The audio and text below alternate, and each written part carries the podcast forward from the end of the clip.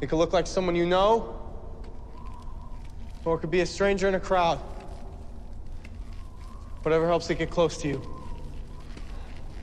Uh, Sometimes, sometimes I think it looks like people you love just to hurt you. I see it.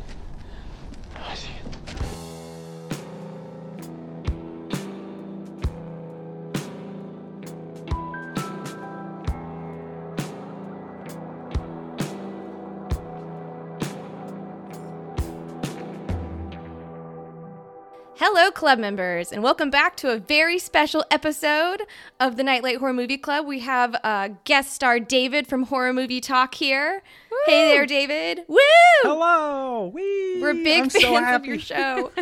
Oh, uh, I don't think you could possibly be as big a fan as my, of my show as I am of your show. I Stop. a couple a couple weeks ago, I uh, w- asked our community. I, we've been trying to do some outreach and get and, and get some guest spots on some shows, and and your name came up. Some some of our listeners uh, mentioned you, and so I I listened to all the podcasts, and yours is the only one I've been listening to constantly since then. I've listened to I I've almost listened to half of of, of your episodes just because of time. Um, oh, so- Like the other half were trash, but half of them are pretty decent. no, I I just there's not enough time to have listened to all of Oh, them. But I am a fine. cl- and undeserved. I'm a but we'll club member. David's a club member. That's right. That's really exciting. and and I have lots of probing questions for you throughout your show because I'm sure if I want to know, I'm sure your other listeners want to. yes, I am so away. excited. Yes. Okay. But Kate, I think And you it- had well- a fun fact. Oh yeah, it is. It's time for our fun facts. Um, I have a fun, fun fact that's happening right now on Facebook. When I was in fourth grade, um, I might have um, cast a hex on someone in my class. me? So his name was Nathan, and we are now Facebook friends. And now he is openly asking me about it. And yeah, he was dating my friend Jessica, and then they broke up. And so obviously, I then took a piece of his hair and we cursed it. Okay, how did you get his hair? I cut it off of his head. With was he? Um, I have some follow up questions for this one fact. Was I just asked. I just asked him. I was like, "Hey, we need it for like a science project." and he bought that? Fourth graders are so dumb. well, Wow, you know, but but on the other hand, fourth graders are so smart. Like you you all you made up this totally baloney Yeah. uh, thing, and he just totally bought it. You're like, I'm gonna, I don't know, I need it for a science experiment. He's like that checks out. He's like, look at all the hair you got, lady. oh, I was like, it's a stu- it's a study about like blonde genetics, and he and who's blonde. He's like, oh, that tracks, and he gave it to me, and I thought that that was done, in my um my time as a witch had um, come to an end, but he just openly called me out about it on Facebook. Did he really? yes. he was like, so like, did you like curse me? Because my life's Or- been going down the toilet ever since. He did. He was like, "Can you undo it?" I was like, "I don't know. Hell hath no fury, like a fourth grade girl scorned." So, sucks to suck, Nathan. Okay, well, I don't have anything as dark or traumatic as that. Because you were a good child. Yeah, I was. I think in fourth grade, I was probably at my peak. It's been downhill since then. Um, so I was gonna go with with uh, superheroes. So I thought about Superhero. it, and I think my favorite, if I were a superhero, I would be. Kate, do you want to guess? Who do you think I'd be? The Hulk. If you say Ant Man, I'm gonna kill you. Ant Man is the coolest. You wish you were Ant Man. I do not. I would be Batman. Oh, that's a good you, choice. you wish you were Batman. How do you know I'm not? Yeah, exactly. Oh, yeah. You haven't been. You had, this whole time you weren't actually in med school. You were in Gotham. Yeah, I was in Gotham fighting. I wish I had Batman money. That'd be nice. Batman dollars would be real nice. Batman dollars. I guess Bruce Wayne dollars, but Do you have like a throaty "I am Batman" in you? Like I am Batman. I'm Batman. Do it. I think that could work. That is pretty good. That was pretty good. that was great. I've- Speaking of Batman, I have to bring this up. So, David, um, I listened to your show, and very recently, um, we Emma and I just yesterday or Sunday we watched The Thing, so it, it's my it's one of my favorite movies. I have a poster of it above my head. Emma had not seen it. I before, really liked so, it. Wow. well, of course you did. That you had to. it was like a whodunit. That's I think that's why I liked I it despite it know. being horror. So I went to go listen to your episode on the thing, David, to make sure that you also liked it and that I could continue listening to your show. Right. and and I, I choked. That's when I choked on my tea a little bit because you were um, talking about how on your Facebook group the question had been posed, "Who is the hunkiest dude in horror?" Um, to which I, of course, immediately I was like, Kurt Russell, like, because 100%, like, yes, this is not up for discussion. And apparently, a lot of women in your group agreed it was Kurt Russell. But that's not why I choked on my tea. I choked on my tea My because answer. your initial vote yeah. was for Patrick Bateman, an American Psycho. Absolutely. I support that. he's emotionally distant. Oh my he's god! he's he's not he's it's questionable about uh, you know whether or not he's actually in touch with reality. Is, this is is, a, he even culpable? Is also questionable. He could just be a very successful, very handsome, very um, scheduled and structured businessman. I don't like whose side you're on, Emma. I'm just saying. the re- like don't know. the reality of of how I answered that question and why is just because of the sit up scene is is like the sit-up scene. like I, I just think I just think about like the hunkiest like sexiest guy I can possibly imagine and it's that scene in that movie I'm like oh my gosh it, Christian Bale It's, is de- it's either in that movie or in The Machinist. I think he's pretty hunky in The Machinist. He's pretty hot there. I just think of I just think whenever you said Patrick Bateman, I saw him peeling the face mask off. Like that was instantly he what I saw. Layers, like any man. He's, with he depth. has layers. Right. I probably approached it from two male perspective where like where like It the was visual is the most funny. important thing. And I didn't think mm-hmm. about it from And- in terms of like, oh, he should probably be a nice person. you know, oh, maybe. Oh, his favorite pastime is abusing and murdering ah, women. That's allegedly. okay. Did he feed the kitten, kitten to the machine? No, he did not. no, Allegedly. right. He had yeah. a chance. The cat was there. I know. He's actually the hero. But it just made me very excited. I was already very excited for you to guest host today, but then I was like, wow, we have some we're gonna disagree on some things. But we didn't you still like the Oh. thing, so that's why I, I decided that you could come Yeah, on the show. and it's funny. a- It's funny. I just listened to your guys' review of American Psycho, which I I love. Ah! Uh, American Psycho is like one of my total biggest. yeah. same, same, same. Did you know it was a musical? I didn't. One of this is the, the one of the things that I love about your show is it is it totally tunes me in on something that I would never know about otherwise, which is which horror movies get turned into musicals. Somehow Jennifer's Body. Um, yes. That one was a musical. Yeah, it was a, like a very popular like off-Broadway musical. Dang. Yeah, I will say anytime that there's a, a horror movie, I'm like, is it a musical though? Because sometimes it is. I You always gotta check that. I hate musicals. I hate them, but that's okay. It's okay. I mean, we all have. You probably shouldn't We have all have that different tastes, but I'm just saying. it's okay. I don't know if you have listened to enough episodes because Kate doesn't believe people have different tastes. No, I don't. I don't trust other people. There's right and wrong. But I think you're, I think you're Kate. softening me a little bit because now I'm kind of I find myself at the start of episodes being like, there couldn't be a musical about this. and I'm proven wrong a lot.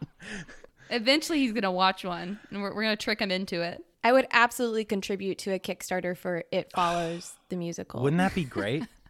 I would contribute generously. me too.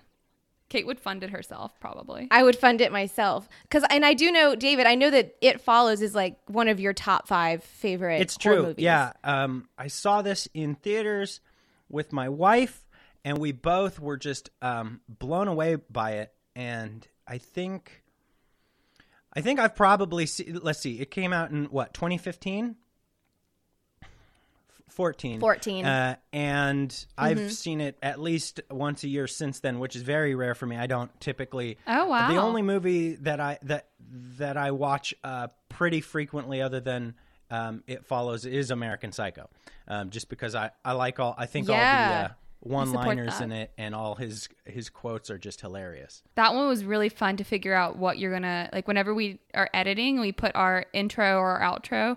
that was one that we really had to to be specific about narrowing down the list of different great one-liners Yeah, to include. yeah. Many good ones. And then I think that was one where Kate went and incorporated all the times they mentioned that, like, Dorsia. yeah, anytime anyone says Dorsia, she incorporated all of them into the ending. You you did the the clipping of that? I thought you might have pulled that from somewhere. That's very impressive. No, I. they say it a lot. Kate got engrossed. I yeah, I was very impressed too. Dorsia, Dorsia. say, I was like, this is my only chance to do this. It, I'm not going to get another chance. but um, we're not here to talk about American Psycho, although I'd love to. We are here to talk about It Follows, a movie we have all watched separately. And if you're David, you have watched religiously. And I'm just very excited to talk about it. If you haven't seen It Follows, it's exactly what it sounds like, but it's better than. There's your It's exactly what you're imagining, but it's but it's better than you might think, just from what we're talking about. And spoiler warning: uh, we are going to spoil this movie, so go watch it and then come back and join us. Okay, everyone's back, so that's perfect. That was very nice of you, Kate. Give them just a couple seconds to run go watch Just give it. 'em- go watch it real fast. So should we just dive in? Sure. Yeah. I mean, I, how do you do, you?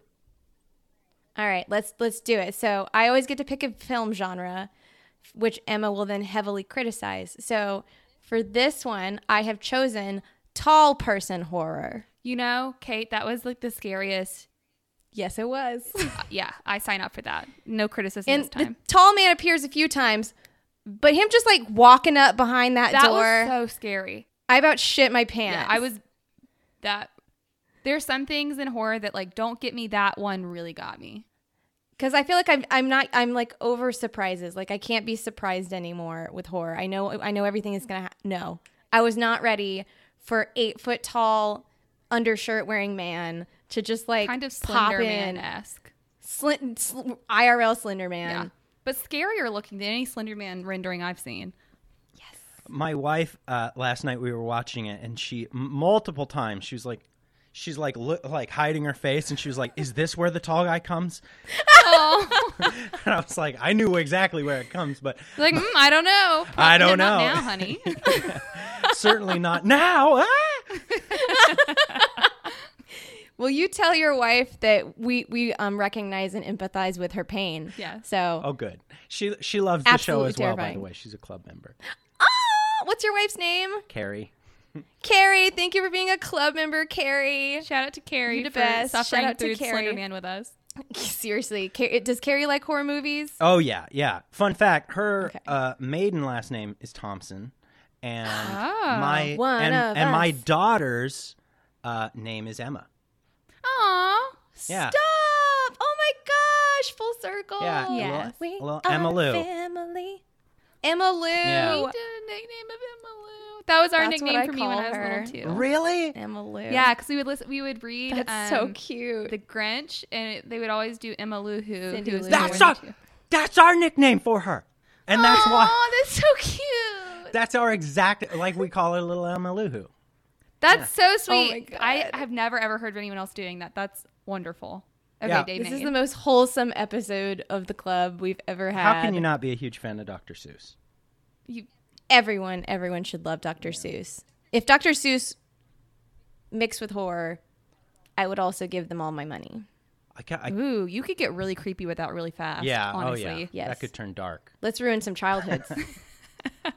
On our next podcast that we're creating, it'll be the Dr. Seuss horror podcast. Nightlight Horror Movie Club ruins Dr. Seuss. That's right. Maybe that'll be a mini episode. It- you, you know, I'm actually going to write that down. That's actually a brilliant idea. Oh, that is a good idea. So I always like to talk about return on investment, which no one cares about. But I care me. about it Money, money, But money. I, very much. you, you, okay, okay, good, because I feel like everyone else like stop talking about it. No one cares, That but was just me. that's just Emma. so it's fine. But for the budget, so this movie, um, as I understood it, um, and I'll talk about it a little bit more, but I, I didn't know much about it going in except for what I had kind of picked up on the streets, and I knew that it was kind of like an On the streets. movie. What do you mean what you picked up Yeah, on the like streets? on the horror streets. Like I hadn't looked anything up. I just like Someone's like, "Can I bum oh, a cigarette?" And the other person's like, "By the way, it follows made this much in return on investment." absolutely. okay. Absolutely, that's how I get my information. And if that's not factually accurate, I don't know what March, tell me quick. If you're telling me Doris at the Quick and Pick doesn't have the T for this budget on this movie, but I was right. It was like a very very low budget. Um, it was 1.3 million. So for comparison, Annabelle, which came out the same year, was a budget of 6.5 million. Oh. So a lot more millions. And um, at the box office, this made a lot less millions. Hmm. It got, tw- but it, like not like a, a lot though. It still did super super well, especially for its budget. So 1.3 million budget, it made 23 million. at Oh, the that's box way better than. I thought it was going to be. Yeah, so it like I didn't look up critical reception because like that's Emma's thing, but just from this alone, I have a feeling it did quite well. Um, just to go back to the comparison because it pisses me off every time I read it. Annabelle, which was objectively a bad movie. No, the first Oh one. no! It begins. We're already first fighting.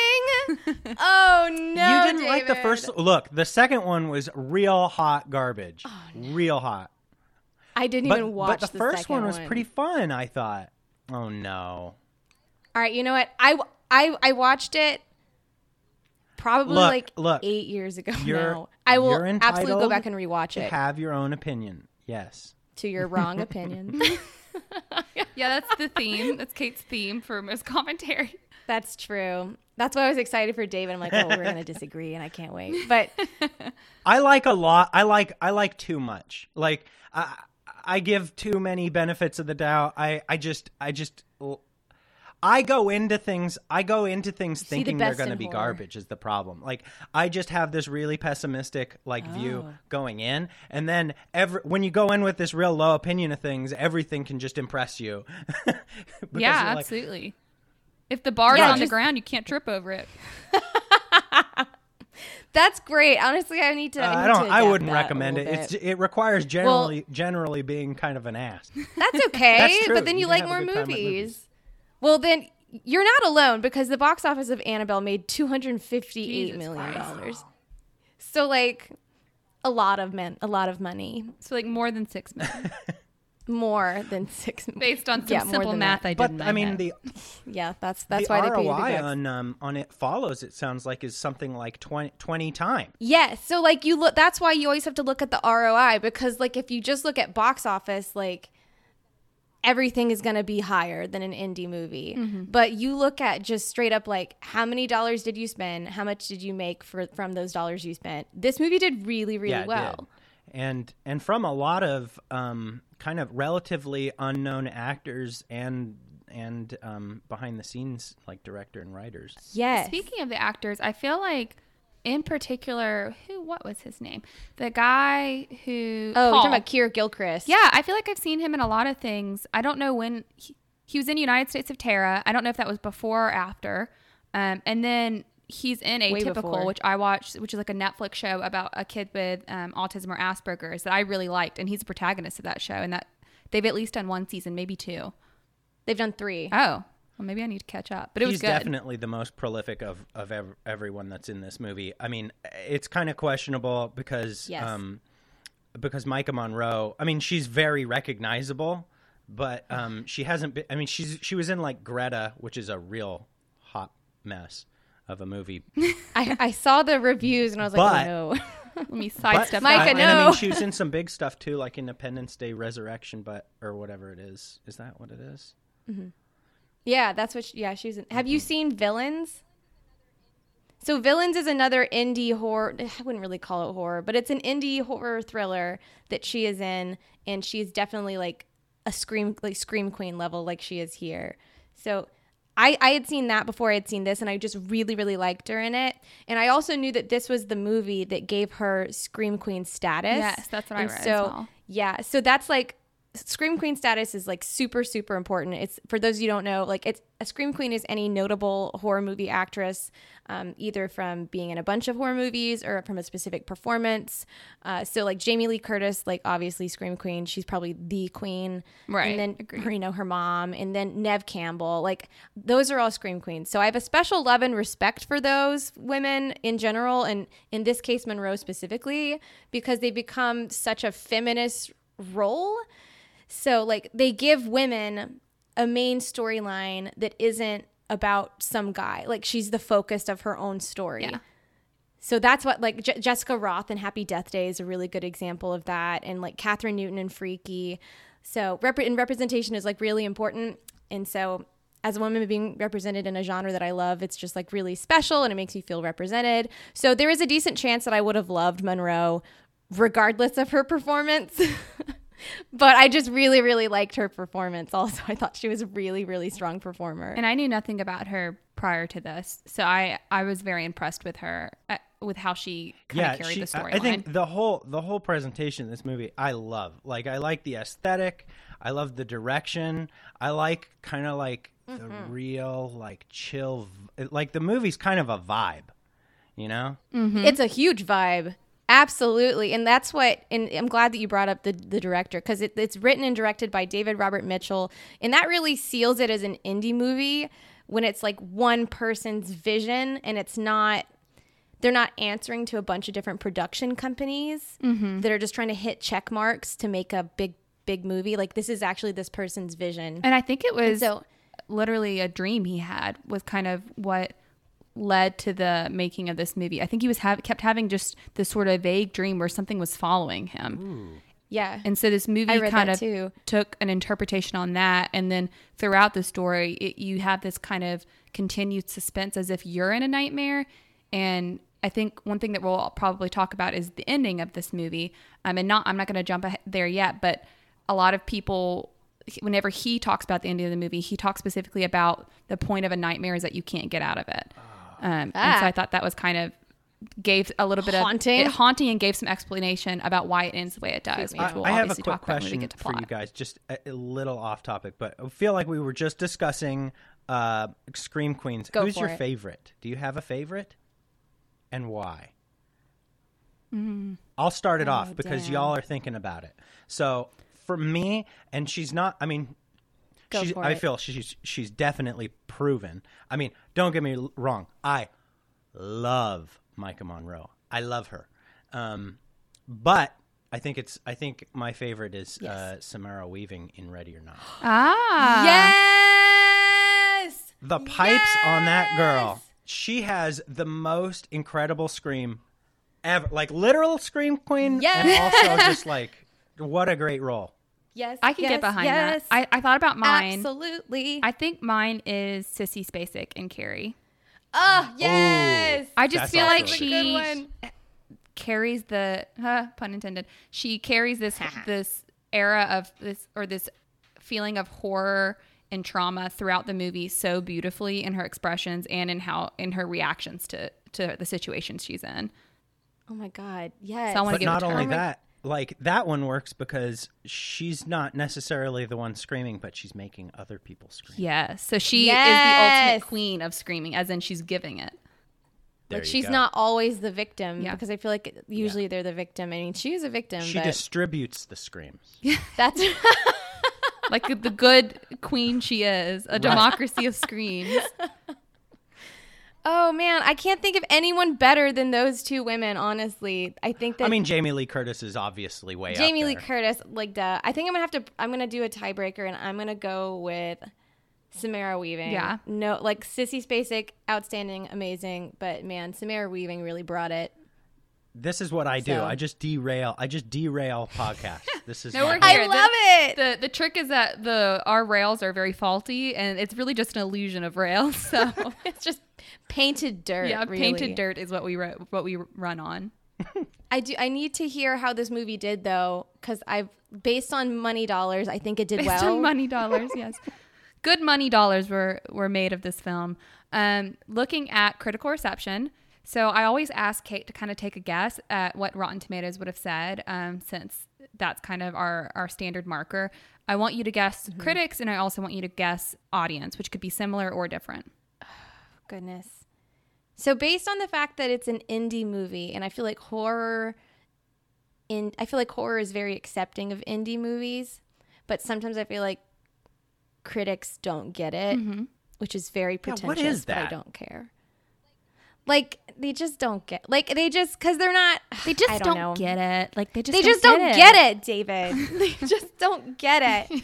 I'm gonna say I'm getting some Shit Creek vibes right now. Really hard, hardcore. Do you got? Are, you- I'm are you gonna guys say, fans like- of Schitt's Creek? yes. Of course, we're fans of Very Schitt's much. Creek. Bless. Uh, we're Bless getting you. all right. You know what? David and I are. At, Ew. ew. David. ew, David. That's what I'm going to say when I disagree with you. That's Yeah, what that's please. what everybody does now. They my wife has a cup has a her mug, her coffee mug says you David on it. I love that. That's Or I guess it says amazing. you no David. I got our brother Austin a big a big sweatshirt that says ew, David. And so, and he lived in uh, like very gay DC, and so literally every time he wore it, everyone's like, "Ew, Yes. David!" oh man. So it made him a lot of friends. I'm sure it's making him friends in West Hollywood now as well. Oh yeah, absolutely it is.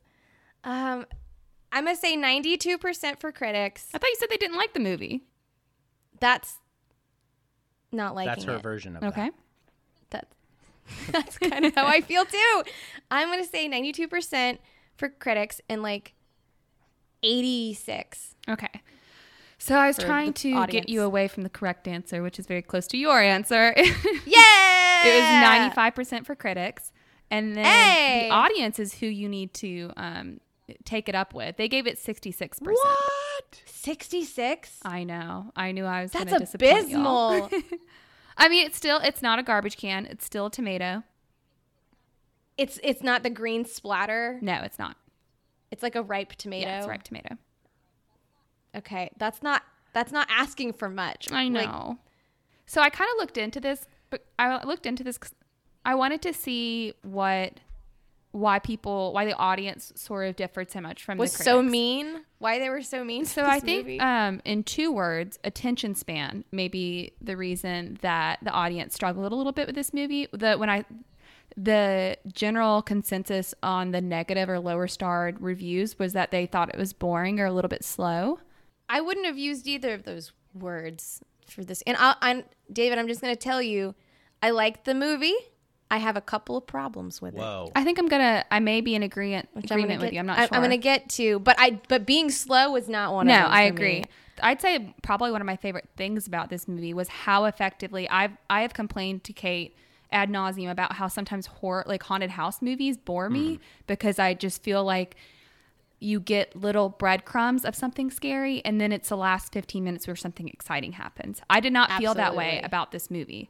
I as someone who is a little tepid when it comes to horror, I really liked that I was uncomfortable consistently and the things that scared me were humans. Like they were obviously possessed you know iterations of a, of a demon or um, representations of, a, of something more sinister but i thought the use of, of human beings to scare you was so very effective and honestly i even in like zombie movies and stuff i've not seen it done as well as i've seen it done in this movie It's so sin- it's so sinister Preach. in this.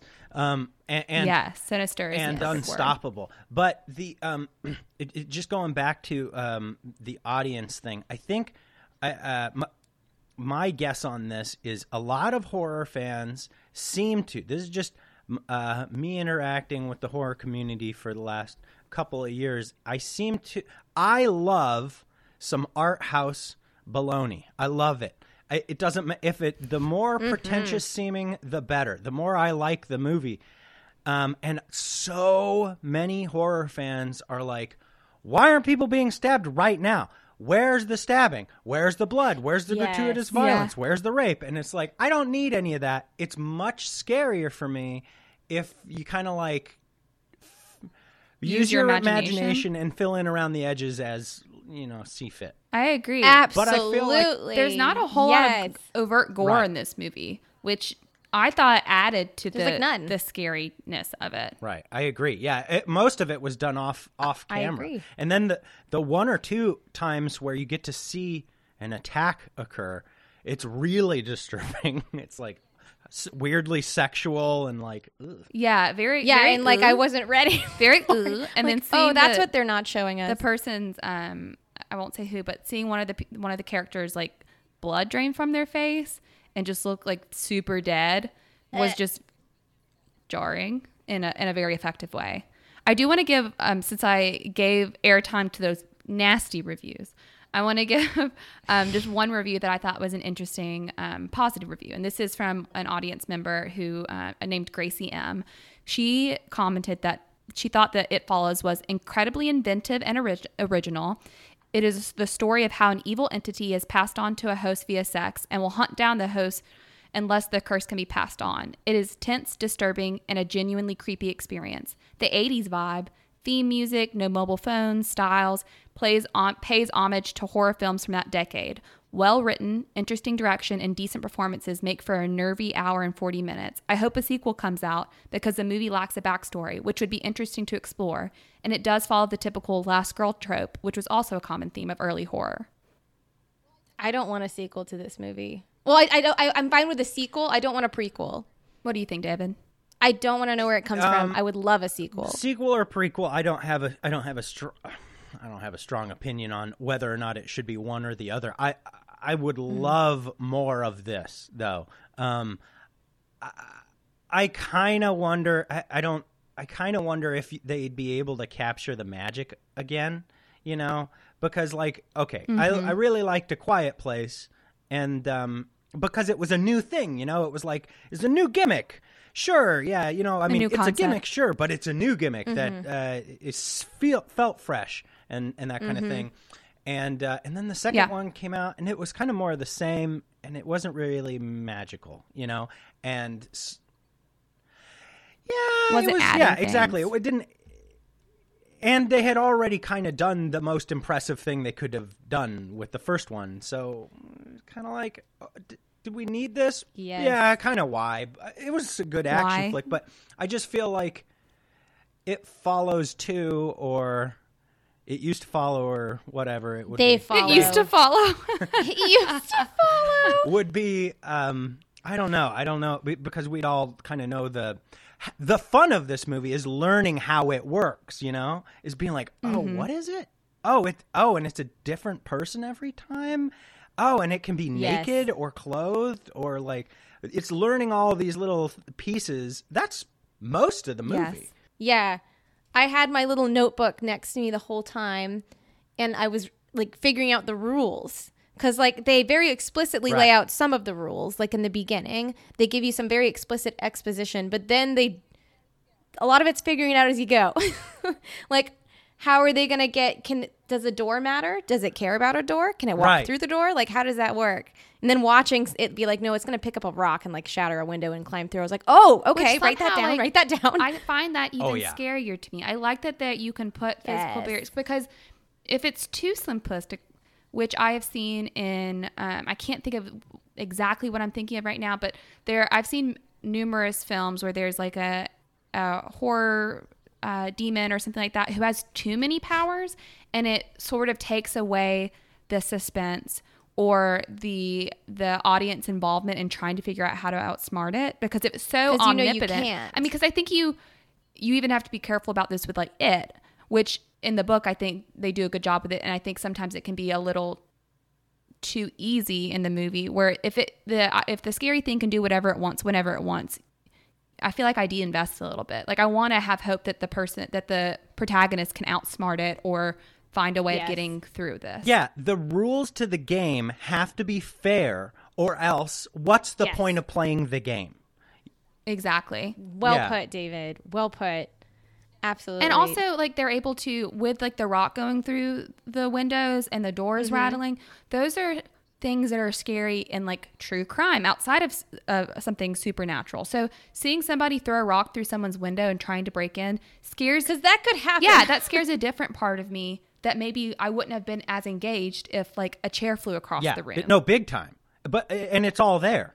like I like I will be on like so this is not a movie I expected to be like afraid of. Like I was like I'm gonna sleep fine after it follows, and for the most part I did. But then it's like I had to get up and get some water in the middle of the night, and I was like, is there gonna be like a half naked woman like yeah peeing in my kitchen. Like, I can't handle that right now. I am very vulnerable. And I was legit, I was like, I'd turn on some lights. Like, I don't like it. But if it had been just like a ghost swooshing, like ghostly swoosh through the, I don't think that's going to happen. But I, don't love know. that. Someone I could be in my that it, kitchen. affect- it affected me. That, Walking again, Like. I've seen this movie so many times, and last night Uh, I was a little high, and uh, and I was going, I was going to sleep, and I remember sitting there in bed with my eyes closed, and you know it's hot here right now, so I had we had the windows open, and I heard something clatter outside, and I was like. Mm-hmm. What the what the heck was that? What was going on outside? And I, I was like, You're like, don't nope, don't do nope, it. Don't get up and look because normally I'm really paranoid and I get up and look, but I was just like, don't don't let the movie get you that way. Don't let it win. Yeah, that's very frightening. And it, I'm so glad that it's still so effective for you this many iterations, like this It- many times later. That's awesome. Yeah, it was. It's still really. I mean, it's just a creepy, creepy concept. It's creepy. And it's all I I you like David you mentioned how this movie is a vibe and it absolutely is a vibe. Like so the cinematography like they use the wide angle lens for everything which is extremely extremely effective. Like so it, it gives you like that really unique like dreamy look which I really like, but also Yes. it like in a physical way it opens up a lot of peripheral space mm. for there to be things following people. Yeah. And so I just thought, like the whole movie, I'm like l- looking in the background. The entire, I'm like, what the what the fuck is that? Who's that? Is that person moving? What the fuck?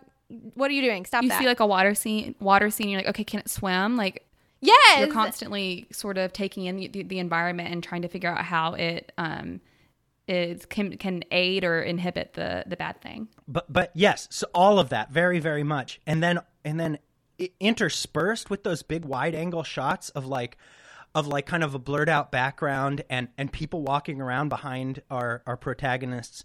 You have these real kind of close up like close up shots of her maybe playing with a flower or looking at her feet. Yes. And and that like makes you go, whoa, whoa, whoa, whoa, whoa, whoa. Why are you paying attention to your feet? Look, get keep your head on a swivel. Makes you feel Yes. claustrophobic. yeah. when she's taking the the blades of grass and laying it on her leg. Is that because that scene for me? I was like, whoa, whoa, don't look at that. Like Keep your head on a swivel, girl. keep your head on a swivel. But it's also like it was. I needed it as a breath so that I, my head's not. I'm like, okay, I just need to look at some grass for like two seconds. Oh, thank God. Okay. now where is the demon? Well, Kate, do you want to? I feel like this might be a good time to transition into our plot. I gotta tell you about the rules. The you rules. guys don't even know the rules. So you you concocted a list of the rules. yes. Oh, nice. Okay, yeah, let's hear it. Of course I did. So, because I wanted to figure out how I would survive it, and so I have a plan. But This first, is I the had game. to get the rules. this is the best part of this movie. This is the. Yes. I'm so glad you're keying in on, on this because, like, this is my favorite part of this movie. Is what do What you do do? you do? What do What do you you do? Yeah. Exactly. And like and and you can make so my logic cuz a lot of this movie is left intentionally ambiguous. So a lot of the logic that I'm like you can say stupid shit. Like you like I'm sure I didn't even have to look it up. I know that there are people out there just kind of like David mentioned who are like just like fly to Antarctica and you'll be fine. Just like, you know, fly go to Belize and it can't get you. And it's like, well, surely someone would have Right. thought of that. So let's yeah, yeah, so like let's just my whole thing was let's give the protagonists and the victims the benefit of some doubt. Like let's just presume they're smart and that someone along the line would have tried this you know tried going to an island because the movie leaves so much important stuff out. Like whenever they travel to that guy's hunting cabin you know they're driving to it so you, you assume it's far away but like how far is it? They don't say is it in a different state? Because that would like if they just went down the road a little bit and then it showed up that's not very scary. But if they drove across the country mm-hmm. and suddenly it's walking in their backyard that's really really fucking scary. So i gave i had the assumption that it can travel fairly quickly and that it's not a set amount of time. Because surely someone would have essentially defeated this demon by figuring those rules out. So these are the rules that i have. I we know it's sexually transmitted. Only the people who have been infected can see it. Uh, it can look like a person, be it a stranger or someone you know. It doesn't speak, and it's in various stages of undress. Don't worry about it. It just is. it works like an MLM or like a pyramid scheme. So it's just like your girl boss high school friend. It's just like that Scentsy business. So it targets the people at the bottom. So if you can throw more people in your downline, you'll be in a better place. So, all right, we got that. It's slow, but it's not dumb. And it's at least momentarily inhibited by physical barriers.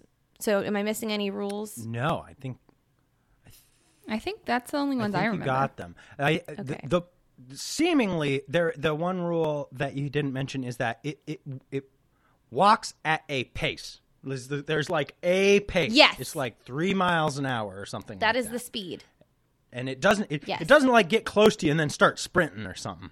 You know, it's just Which I like. I also really like. I liked because that has been done so much. It was nice to be frightened by something, despite the fact that it doesn't sprint towards you. Also, I was thinking about what you were saying, Kate, about the assumption that someone that it can travel at a you know whatever speed, like to get across the country to someone. I also like am okay with and very creeped out by the thought that it stays at that one pace. So even if you move to Alaska, like eventually it's going to get to Alaska. So even if it's Right. walking really slowly, Yes. you are on a clock. And so th- I think that's very scary. So yeah, i if you go to an island, eventually it's going to be on a ship that comes to that island. Like that scares me too. Ah, you just gave me chills. I don't like that. I don't like it buying a ticket for a ship. so they Well, it just walks on. No one can see it. It's very sneaky. That's that true. way. That's true. It doesn't have to buy a ticket. what if the ticket taker is someone on the downstream and and sees this thing walk by and is like, "Excuse me, sir or ma'am," and then is like, "Oh no, Oh. Oh, never it's going mind. Somewhere you just go. You just Yeah, you keep You just going. go take You've got care of what someone you else gotta to- do. You got someone else down Don't below worry me to about see. me. So that's this is how I made my, uh, these are these are my rules, and please tell me if there are flaws in them because I'm sure there are. Because who knows exactly what? There's no right answer to the rules of this movie, but the main thing is that you and they figure this out a little bit too late in the movie, but the main thing is you need to work in pairs. Even better as a team because you need other people who can see it. So if it's just you, when are you going to sleep? Hmm. Yeah. When are you, when are you going to go to the take a shower? Like so you have to you need other people who can see it. Keep in mind how you'd have to recruit these teammates and how you pick them cuz you're going to have to have sex with these people. But if you can if you can get you a nice sex cult and then you have power in numbers and people who can see it. So working as a team is number one. Uh, nomadic lifestyle is number two. So I was thinking like a mobile home with some Vespas on it, so that you can you Yeah, you need can wheels get on board with that. yeah. so you can move, and then getting yourself a nice nomadic job like maybe like you do like gardening. A truck driver. You like truck driver would be a really really really good choice. You can sleep in your something bed. that you're you can move you're outside you have multiple exits. Like if i was just like working at a nursery and i could just go to different nurseries and work on like trees and shit like i have all of the exits. I can see everything. You can't get me. And then number three which they don't do in this movie but they really should have is to do exit drills which is like fire drills where you're like all right before we get comfortable oh no Know where the door here it is. is and then everyone just single file to the nearest Single exit and so you don't panic so you have a plan so that those are my very simple very basic rules that probably wouldn't work but i would try anyway I think that's a, a good outline for staying alive. Is, is how how would how would you? So this is your this is your methodology for for getting away from from it. yeah sex cult nomadic lifestyle exit drills This is so I like so I don't want to cast any shade. I just want to say it's a this is a very girly plan. You you in, you even included the Vespas on your RV. You're like, you know, get some cute Vespas. We're gonna go. Of course, if you're we're gonna- gonna put We're gonna be gonna doing do it, it. do it in style.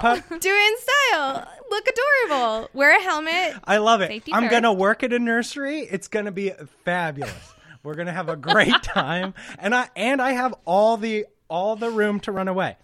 This is well thought out. So my plan is much more simple and um, controversial. Is is it is it okay? So the way I think about this is you want you want to pass this on and give it to somebody who will pass it on to other people who will pass it on very quickly.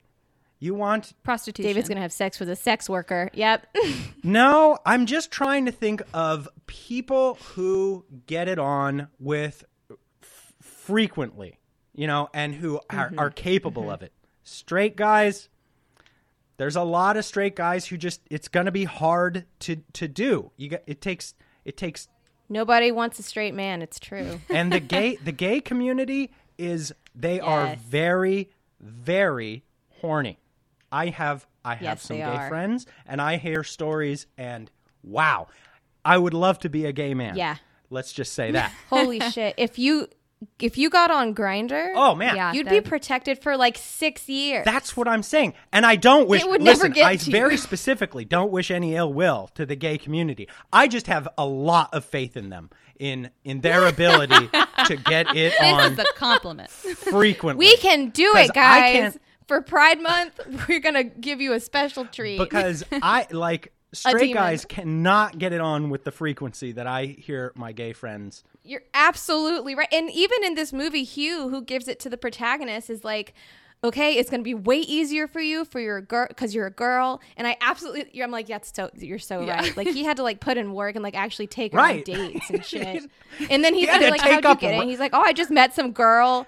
I don't know her name. And it's like, yeah, that He had to sense. he that had tracks. to take up residence in Detroit. I mean, she went and got on a boat, and that was that. You know what I mean? She like yeah, she sure she went on a did. That's random definitely boat what she was doing, were right? Partying, and presumably She's gave like- it to three more people. Brilliant. Yeah, it was way easier for her. So I agree. I A strange like, I man think- climbed onto a boat with me, me and two of my gal friends. That would go very differently. very. It would not be acceptable. You'd be like, no, no, get go. pushed right back off. First of all, you. Second of all, 911. Third of Ew. all, I'm going to kick your ass. This is the gross police. They have come to arrest you. You, David. so yeah, you're right. I think as far like as far as infection, like how how successful you would be at keep, at living longer. I think straight men are like the bottom. Mm-hmm. I think women, regardless of like sexual preference, are in the middle somewhere, and then gay men are gonna be just fine. Yeah, they're they're going to be okay. They're gonna be just fine. I'm gonna text um, because our brother is obviously a gay guy, and we're gonna I'm gonna text him and be like, "Hey, Austin." He's like, "I'm gonna be fine. We just want to I'll let you the- know you will be okay. I will be okay. It's, it is Pride Month. Y'all are safe." Is it Pride Month? That's great. That's actually a really brilliant idea. Yeah, June. It's officially oh, Pride baby. Month. oh baby, Got to get to June. Don't I just don't get followed? Is all I have to say. Although you'd have really good visibility on like a parade float. Oh. Mm. Also, it's so crowded. It would Oh. take some effort for that thing to get to you. Oh my god, that's actually this. That would be really scary. I would be down for this in a sequel. I take it back. I'm ready for a sequel. a gay It Follows sequel would be amazing. With some of these like dating apps and things involved, I could. I, Oh, I'm yeah. interested to see what what they would do with that. I oh, have, Oh, so that. oh, go ahead. I, am sorry. Go, you go ahead. I, my question will wait. No, no, no, no, no. Go ahead. Go ahead. My question is I love Chris. I love Chris. What happened to him? I didn't. I didn't. he- Oh yeah. I love Emma too. no, no, I am I not just- offended. I- there was no explanation, and I need to know. I'm so Yeah. curious. So he is. Um, he's also a veterinarian. He's a clinical pathologist, and um, they just got like really, really, really slammed because he's in a. He's, he was in his residency. He was in his internship. He was in vet school when we started it, and then he was in his internship, which was a little more responsibility, but not to the level of residency. And now he's like one of like two clinical path re- residents. So he just doesn't have a life, and it was getting stressful. So I was like, eh, I don't I want to miss- stress him out. I miss Chris. Yeah, Oh, me Chris. too. But if if you're gonna if you're gonna replace him, Emma is the perfect. Ah. Your guys, your guys, your guys, um, chemistry as sisters is adorable. Aw. And I and I hope I hope my girls uh, grow up to have as good a, a relationship. That is as you incredibly two sweet. Wow, I have all the obviously do. warm fuzzies today. I have to now. I have to. I have to keep doing this to you because I have to get my questions out. yeah, please do. I have too many blushing. questions. What? You're both doctors. Yeah. There's not enough said about this, and I know you're probably going to be like, "Oh, stop! I, this is so like nobody cares." But No one people, cares. People, people care. I care because listen, what did your parents do right to g- Oh to have two doctors in the family? Like I have two little girls. I Mm-hmm. love them to death. They're my everything. And what do I got to do? Well, I'm Like, just going to throw you a curveball and tell you that we have a older sister who is also a doctor. And I'm going to throw you a second. oh my gosh! and we all do different types of medicine. And then my the other one is that our parents could like they love us, but they couldn't give less of a shit that they have three doctors. Yeah, I think they wanted us to do something well. My mom wanted me to be a lawyer, and then I I didn't. She didn't was want like, her okay, to be well, a lawyer. She thought that Kate was good at arguing, which you can probably see from this podcast. So she wanted her to right. entertain that. Um, Kate and Sarah wanted to be doctors when they were kids. I wanted to be like a teacher. I went to um, college thinking I was going to do engineering. I did a year of biomedical engineering, then switched to chemie, and then decided I didn't want to do engineering. And so then So you're just you're just all crazy smart is the answer. Just be just be crazy fucking smart, and then no or problem. just all type A, I guess. Maybe that's more accurate. yeah, definitely type A. We don't know what to do with our free time, so we just decided not to have it. what do your parents do? Uh, our mom is a pharmacist. and Wow. I don't know what dad does. He does if I'm being computer very things honest. on large computers. Yeah. because like I've tried to get him to help me with my desktop or my laptop, and he's like, "No, I work on Not like that kind of computer." computers. I do different, like big computers." So he does Like, something. okay. Wow. Oh, Whatever you wow. say. That's what Nick does something on small computer. That's my my husband or fiance or whatever he is, and he.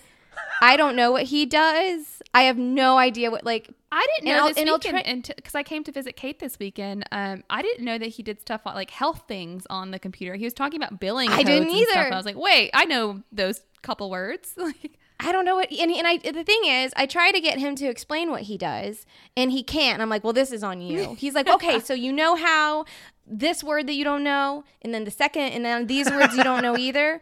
Well, I do that. I'm like, okay. like, well, I, w- I, I did my part. I asked. And on the flip side of that, he is disgusted by what I do, and he wants to know nothing about Yeah, it. fair. He's because like I'm like, look, I did this. Cer- Do you ask him? So d- maybe- does do you come home after a hard day and and and and tell him about the anal glands that you expressed? oh, all the time. He he's just like- literally uh, talked he- about that yesterday. like, we I just sure did. like lit- in the morning we were watching Jeopardy and somehow anal gland expression came on. and Nick is over it.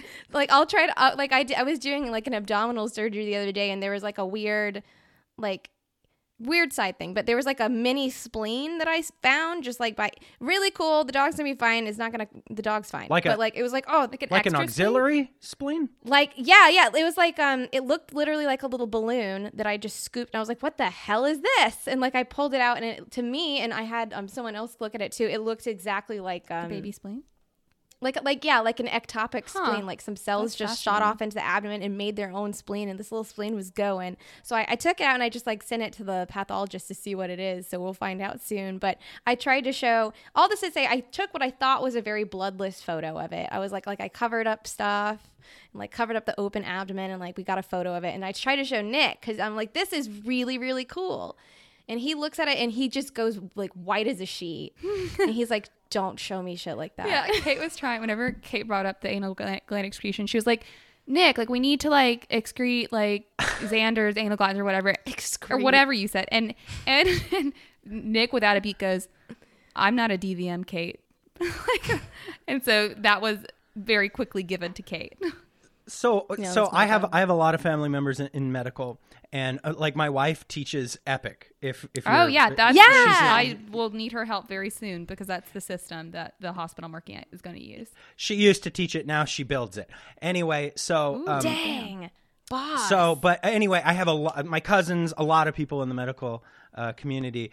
But so uh, the thing that I've learned that's most shocking about the medical community, Kate, or um, yeah, what, with regard to what the story you just t- told about an extra spleen is like a lot of it like you think it's so delicate and like they're going in there and being like but really it's like this is brain surgery not rocket science now hand me the Yes! ice cream Oh scoop like i'm just gonna i'm gonna scoop this thing out and send it elsewhere he doesn't need it Like, yes, what? scoop it out.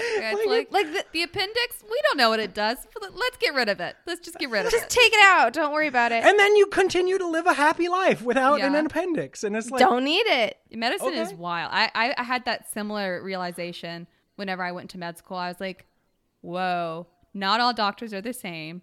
All like if you're asking one doctor about something like someone who's a surgeon, something about like like medicine or OBGYN, they're gonna look at you like you're crazy because they're like, I've just been knee deep in someone's abdomen today. I can't tell you about what birth control to put your spouse on. Like yeah they're so like it's just so broad. they're like nick when when Kate brings up anal gland expression. Yes, pretty much. They're like, I Not don't, my I don't care about that.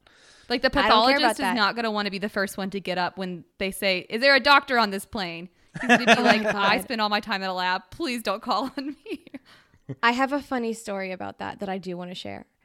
It is one of my so there there are vet there are vets for every type of field of medicine, just like in human medicine. I do general practice, so I just do like anything that gets thrown at me. But one of my um what teachers, one of my mentors who I love very dearly, he is a very prominent fish doctor. Like I don't even know where to start as, with like, that. Like, just just I had no fish idea it existed. Yeah, I don't know how you cut like, on a fish and it survives, or how you would like close the fish. I don't I've had to do it's it's really cool. It's really it's really While neat. But it- um alive. Is it in Yeah, water? do you- you do surgery on it in water? No, you put like um like you have running You r- water with anesthetic Yeah, anesthetic you put little stuff in it holes through into his gills. mouth, and then it just flows through his gills, right? Yeah, that's, exactly so right. Interesting, huh? Okay. That's exactly out. right. But he was on a plane and and they're like someone like fainted or something minor. And they're like, Is there a doctor in the house? And like we as a vet, we don't answer those calls. Like I don't I don't touch people. Wait, people say so that he- this happens? Yeah, Yes, with like this some frequency happens. based on stories I've heard. I'm like, Oh, it's- I've- I've been on a plane. Say that for me. Oh yeah, just like be like, is this very urgent, or can I continue to listen to my show?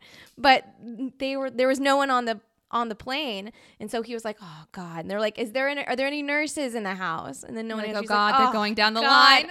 yes. so eventually he's like, okay, and he like gets up and he's like, I'll just like. And he's like, I'm a fish doctor. And they're like, You're a what? And he's like, I'm a fish doctor. They're like, we don't So know where he they're just- gonna take him. Like, is he reputable? they're like, um, all right, right this way. And like they took him to some woman who like had fainted and was fine. And he just doesn't know what to do, so he just reaches over and like takes her pulse. He, he takes a hose and puts it in her mouth. And He's like, now where are your gills, ma'am? Where he's are like, your we're going to need to fill her lungs up post haste. She needs water. That's amazing. But that's like my favorite. That's my favorite story of the. Is there a doctor in the house? Because he was just like, I don't know what the fuck I'm doing. like he was like taking a pulse. He's like, I don't know if this is a human pulse. Like I don't, I don't know. But she was fine and everyone was fine. So, happy ending. but yeah, they're they're doctors for for literally everything. Where, what were we talking about? I'm sorry. I don't remember, David. Uh, we talked about the rules, and y'all told us how y'all would survive. Um, Oh, yeah. I would not survive. Wait, did did did David say how he would? Survive? Yeah, he said that he would uh, pass on Oh, to yeah, the yeah, yeah, gay yeah. community. If they- because look- they can handle themselves. And this is, but this is, brilliant because they can handle. Him. But there's a big caveat. There's a big caveat to that. It's not like I would just be accepted. Like I gotta hope Yeah. that somebody will take You- me. You know, like You gotta like throw yourself at Mm-hmm. their mercy and be like, "This is the situation. I know you guys can handle. This. I handle. know you can. You can do this. You can do. I I cannot as a straight man, but I I pass this gauntlet on to you. exactly. No, I um I I, don't have a strategy. I would die. So that that's mine. You would just run straight towards it. I mean, So, I would try to go on some vacations to some beachy places. Just like Okay. Make the most You of it will while kill I me in Peru, and it will be I'm, beautiful. um, I'm going back to Belize. You can come with me or not. I think it's gonna come with you, just so you know. Yeah. Maybe more time in the forest. That that's horrifying in its own right. You like try to go. Why spelunking, would you go in the Try to forest? go spelunking. You've made the worst decision of all time because now you're in a dark cave with no With exit. no exit. Ugh, horrible.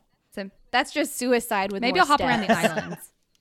I would just spend all Yeah, of my you do money and that. just like treat myself like I had three months to live and just make. Cause you Make the do, best of at, it. if that. So you wouldn't. You wouldn't Okay. try and and you know pass it on.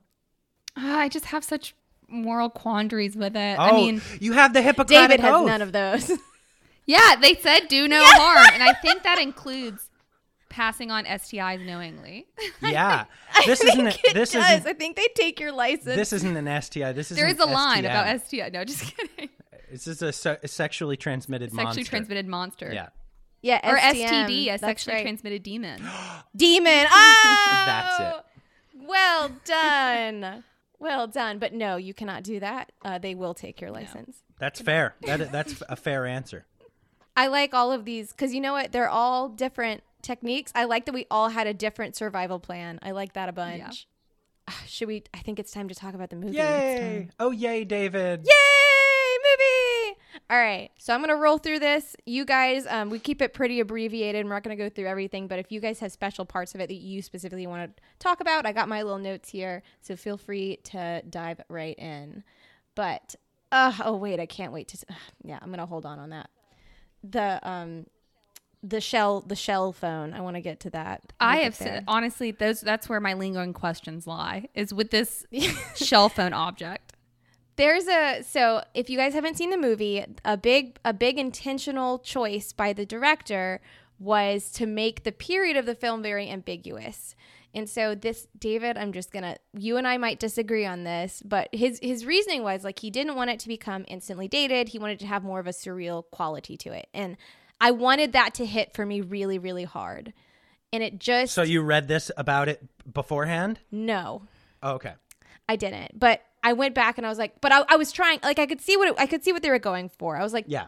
what the hell year is it? Like, It's very eclectic. Yeah. yes, very. And like literally, there is like, okay, I am all for unique world building. Like I really like Dungeons and Dragons, and like I love story centric video games, and I'm happy to suspend my disbelief in favor of immersion. I will do Yeah. that anytime.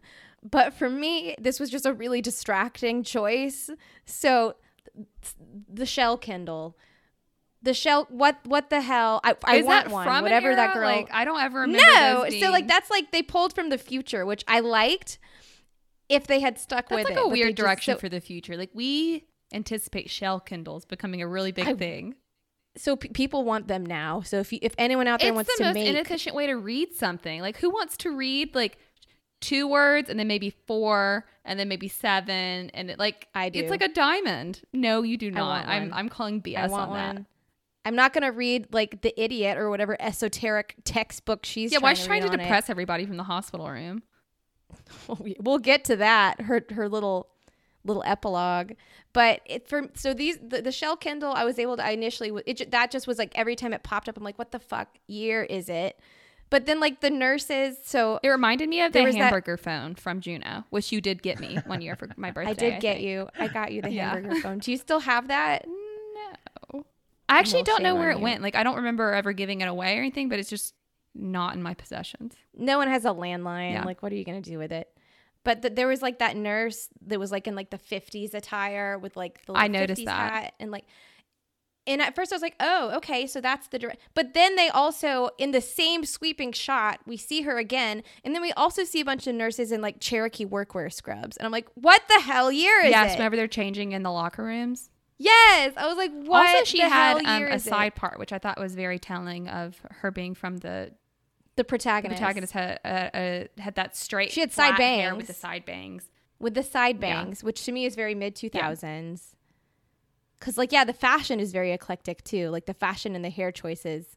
Cause like we got like jean jackets with like fur on them. I'm like okay, 70s. And then you have all all like you have a a single Nissan Altima, and then every other car is like a Plymouth Grand. Yay! Prix. like this that's my favorite part is there's a bunch of 70s and 80s ru- but they're they're clearly have signs of time on them.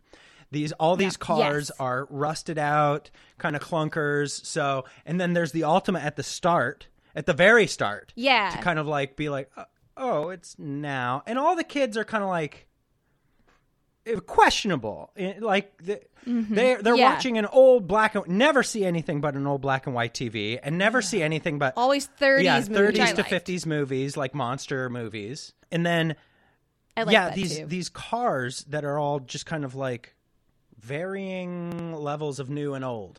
just I was just every time I was like, okay, I think I know where we are. Like literally, em- like Nick was like, oh, it's clearly the '80s. I'm like, is it? I don't think But it the- I don't think it was I don't clearly any think it time. But is. then the lingerie is No. clearly like now, you know, Yeah. yeah, Yeah. like the bralette, and because I was like, that's I think I I think I saw that at and, Aerie. and like, the girl Yeah, the camis were very buy that. telling. and the girl who um who at the very start of the movie who ran out of the house in stilettos. yes, Why was she What in the he- those? I loved that. I love that was like- too. I really liked that. I was like, yes, and she like could have taken him off, but she didn't need to. She's like She was going in them. Usain Bolt on stilts over here, just like full full full fledged running in like six inch heels. yeah. I'm like, you go, girl. But do you remember how she died? Uh, on the was- beach. yes. Graphically, yes. That was a stiletto injury. that was running with stilettos on. Yeah, I know. I, oh, is that how your that's knee why gets- I can't let myself wear them because that's what will happen to She me. and was running, Were, we're and her watching. We're like, came how off. is her knee facing that direction? Like, Because she ran in heels on the sand. Yeah. Warn you, Have you kiddos. ever run in sand not with heels Pain on? is beauty, my friends. David, I'm literally gonna see that image every time I try to walk down like steps with heels That- on. I'm like one wrong, one wrong move, your knee's gonna be going the You'll wrong be way. dead. Washed up You'll on a just be shore, dead. facing the wrong direction. Yeah. So that's why I choose flats. Good choice. All right, I guess we should get into. All right, let's get into the movie. I'm so excited. All right, so we are in Detroit. Oh, that's another thing. Okay, The eight mile reference is what got me. Yeah, that's what. So that's where. All right, I'm so sorry. I'm gonna talk about the movie, but first I have to talk about the setting. So it's like it's very, very specifically in Detroit. Like they they reference like the Detroit suburbs. Like it's not some random city. Like you have like the Packard plant that they even like shoot it in, which is like that big abandoned area that she's in like the wheelchair. So that's like the automotive plant. And then there's they very specifically reference like the Detroit suburbs juxtaposed to like 8 Mile, which carries major signi- significance in like American culture as like a physical and cultural dividing line between like the wealthy white and the poor predominantly black areas of Detroit. So it's a very relevant reference to like our real world experience as American as modern American viewers. And then there's like a 50s nurse. I'm like, "What the shit is going on?" It's just really disorienting, which is what they're going for. like so they did it well, and I can't say they didn't do it well, but it just for me I'm like, "What the fuck is going on?"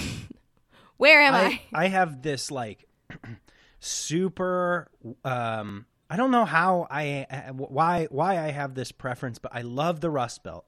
And I love there's I have somehow romanticized places like Detroit and Cleveland and Pittsburgh like everywhere along the Rust Belt I go that's like Americana. And I and I want I want to Yes. move there so badly and my wife won't let me. Um but I I, I love Damn it, Carrie. the Detroit choice. I love like the dilapidated juxtaposed to the pretty neighborhoods and like I think Yes. it's I think that part of the aesthetic works really well for me. Agreed. I hear you. So that's where we are, guys. We're in Detroit.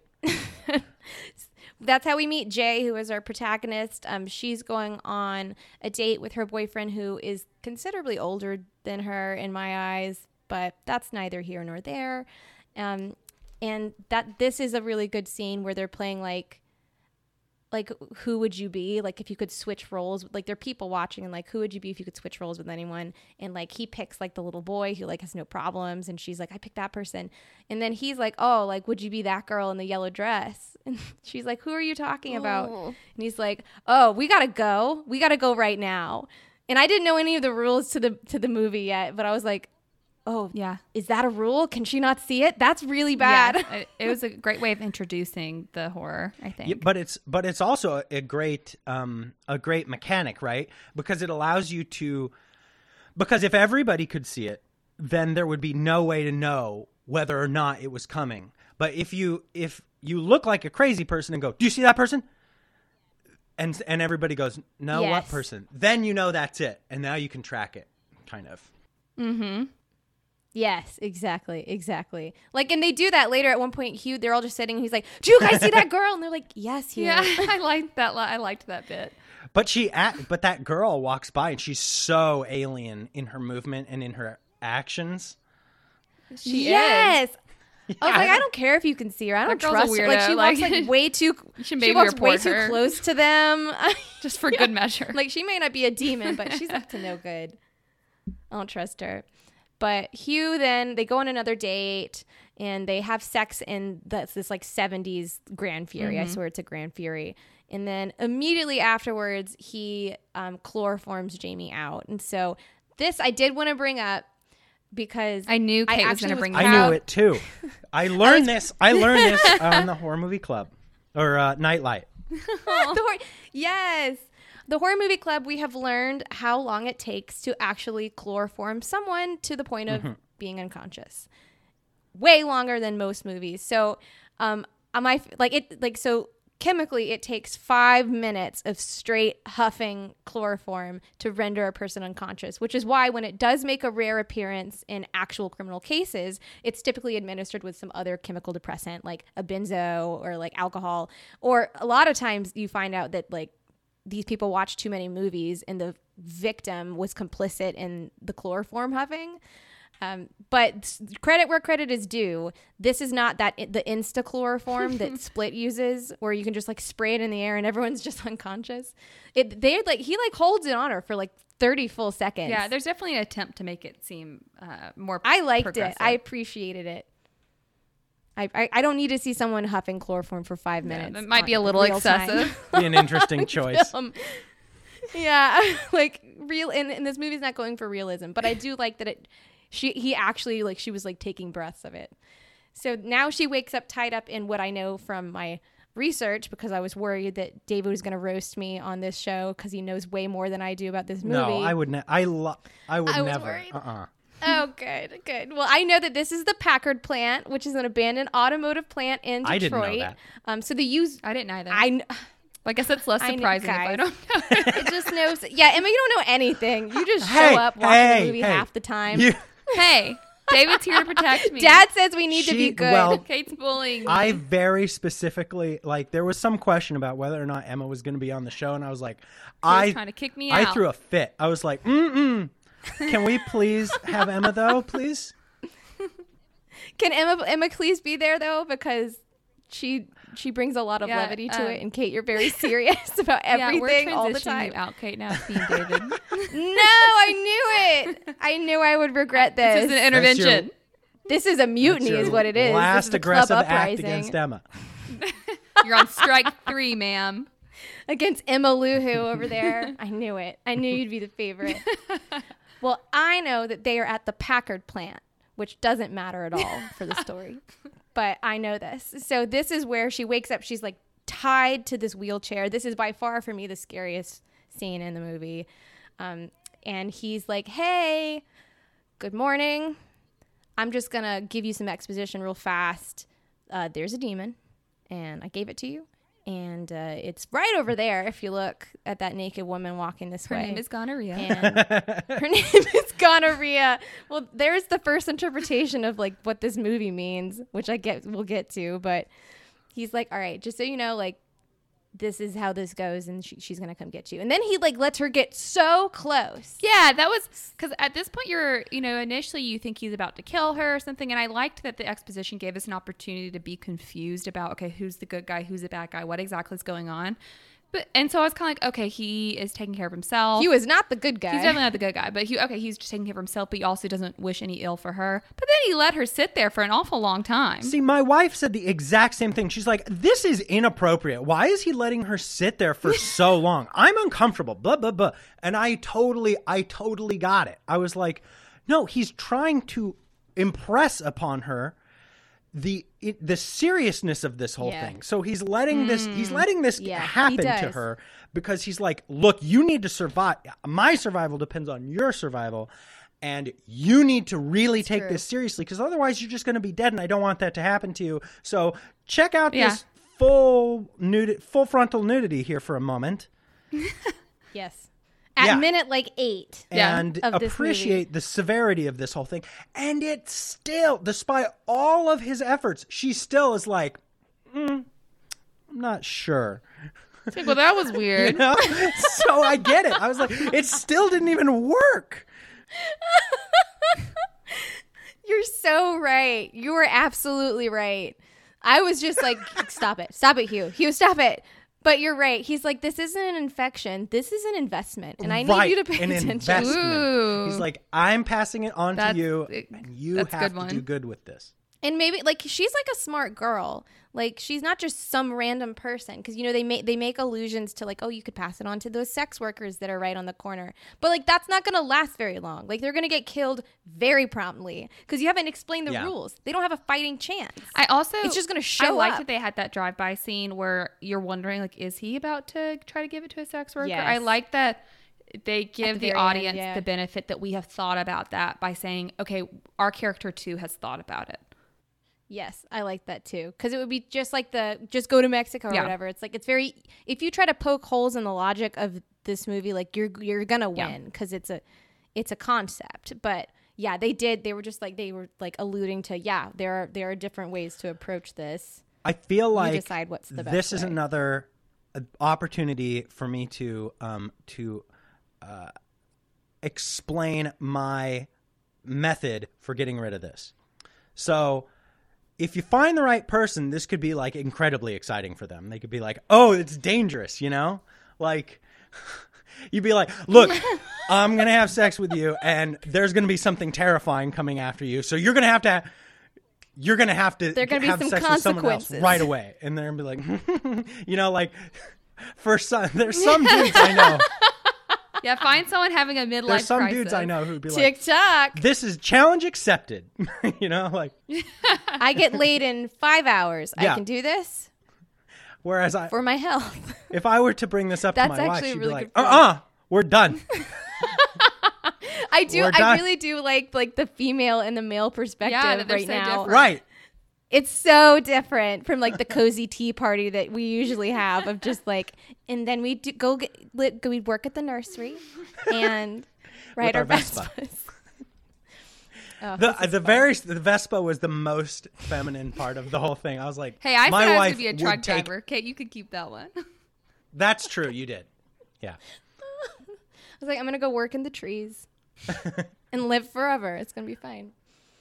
All right, so back to back to Jay. So um, she's I, I I appreciate that they also show like she like goes to the police like she she goes she goes down the normal line of what you would do if you were like assaulted, which she absolutely was. But she and she's trying to kind of come to terms with like, is this real? Like, is is Hugh just like an absolute psycho, or is there like, do I need to actually be paying attention? We very quickly learn that she needs to actually be paying attention because very like the next day, ugh, is this my favorite? All of them are my favorite scene. Maybe I like I really do like this movie. Whenever she's in the in the school I at the college, and there's that woman, and he, she just sees the because the, again it's these wide sweeping shots and you very you you pay attention to every single extra. You're like are you moving? Are you moving? Are you moving? Are you moving? And then you just see that old woman in the hospital gown just very slowly just walking her way. And um that's that's i feel like is the moment that she's like i need to i really do need to take this seriously. She, and this is another part I really like about this movie um, that is different than a lot of horror movies. Is she goes home and she tells like her sister and her little friend group, and they immediately they, they don't immediately be, believe her because like that would be way expecting way too much, but they immediately are empathetic and are like, we're we're gonna take care of you, like you're not crazy, like we're he- like I'll, we're gonna sleep right next to you, like everything's gonna be fine. And I really really liked that. I liked that too. I liked that um, she recruited other people and didn't do it completely alone, and that um, throughout the movie with this friend group and family, these family members, sh- there is an element of mundaneness where they're you can tell they're bored and they're tired and i just all that felt so realistic because if you're not seeing it it's like so much of this would be just you love your sister, you love your It's friend, exhausting. and you can tell there's something really wrong, and you're trying to protect them through it. But that doesn't make it not boring at times. You're bringing up my favorite part of this movie, which is just like the childhood slash young adulthood vibe of like Yes, like we're bored it's summer we're all hanging out together. Like i may get in the pool for a little bit. You may tell me we're about to watch a movie. Like that like so the nostalgia of that for me just washes over me in this huge Absolutely. wave of like just incredibly fond memories of just hanging out with your friends during the summer. And uh, this i love Yes. that about this movie They're all like playing old maid Yeah. and like drinking it's like soda with straws. reading while watching a movie. Like it's just Yes. chill. It's just it's just like a bunch of kids being bored together. And also there's no adults really throughout the movie. There's maybe You're right. one or two here and there. Their, their mom is there and there's occasion Is she's like maybe there for like a minute, yeah. if like Yeah, at I all. six- couldn't decide seconds how I felt about that. I liked it for the purpose not a of like I don't think she would have been an interesting addition, so I'm glad she wasn't in it. I do think it made it less realistic. well, they're not kids. Like Yeah, but you're living they're- at your No. parents' house. Your mom, you would you would think that you would. the mom works. She's a single mom, presumably. We'll get to dad. But Yeah, like, goodness I gracious. presume she's a single mom with at least one kid that's in college. The argument they made was So- that Yeah. sh- it would just worry her and she would not be useful. Like there's there was no point in telling their mom. I wouldn't tell our mom. Would you tell mom? yes, No. our mom not. is like sh- like she'd be concerned at first, but if she started seeing things, and then she would not no, care. that's so not accurate. If she saw stuff getting thrown around, Katie's so dramatic. If you saw stuff getting no, I'm thrown around, She would panic. mom like bl- mom is like suspicious of she would be ghosts and useless. She'd be so panicky. she would be on board. she would be panicking and it would, I would have to be like making sure she's not panicking. Be like, "Mom, I your daughter am haunted." so just you have 5 minutes to process that and uh, let's go buy an RV. Yeah. You think that would make things smoother? Mm, I think mom would just have a gun at the door, not quite knowing what's Some going people on, might but be fully on unintentionally shot in the process. yeah, that's my point. That- Mom, if you can point. see them, be- don't shoot them. In fact, don't shoot anyone because you can see them. In fact, put the gun down. I I totally whenever she's like I'm not telling mom I'm like absolutely not. And I think that's the difference between like middle child and baby Yeah, child probably. over there. She's like tell mom. Mom, like tell mom mom's like immediately. constantly saying things like, "If someone did anything to you, I would, I would track them down and murder them." So I feel like Unsolicited. Like un, like no one brought it Like The up. And Godfather's she's her like, favorite How are you guys movie." doing? She watches The Godfather every Christmas. She says it's a Christmas movie because it's about mom. family. yeah. So like, mom's got a lot of like a lot of fire in her, and would hundred percent be an asset to the team once she got past her initial freak out. But she would be an asset. nah, Yeah. Okay. got to do this with It's Nicole. such a middle child thing. Boy, my mom wouldn't be much help at all. I don't think. You don't think? Neither would my dad. My brother, though, my brother would be a huge help. I imagine. I think. That's good to know. Think. Don't think about it too hard. I imagine. Too late, you're on the team. I think anyone would be more help than like Paul. I don't think Paul was hugely Aw, helpful. don't Hey, talk about Paul like that. Back off. Ah, I just think Paul literally maybe took the we demon practiced with a upon revolver a little longer. Pa- you're right. So, you're right. Like, that's the you're ultimate right. sacrifice. You're So right. You could uh, go uh, for Credit where yeah, but- credit is due. Yeah, but fair, fair. To be fair, though, Emma, that's just proof of what a dude will do to have sex. Like, That's kind of how I Honestly, though. felt. I'm like, Paul, honestly, he was not. He wasn't taking any bullets or anything like that. He's like, and now I have a girlfriend, and she's bound to me forever. Mm.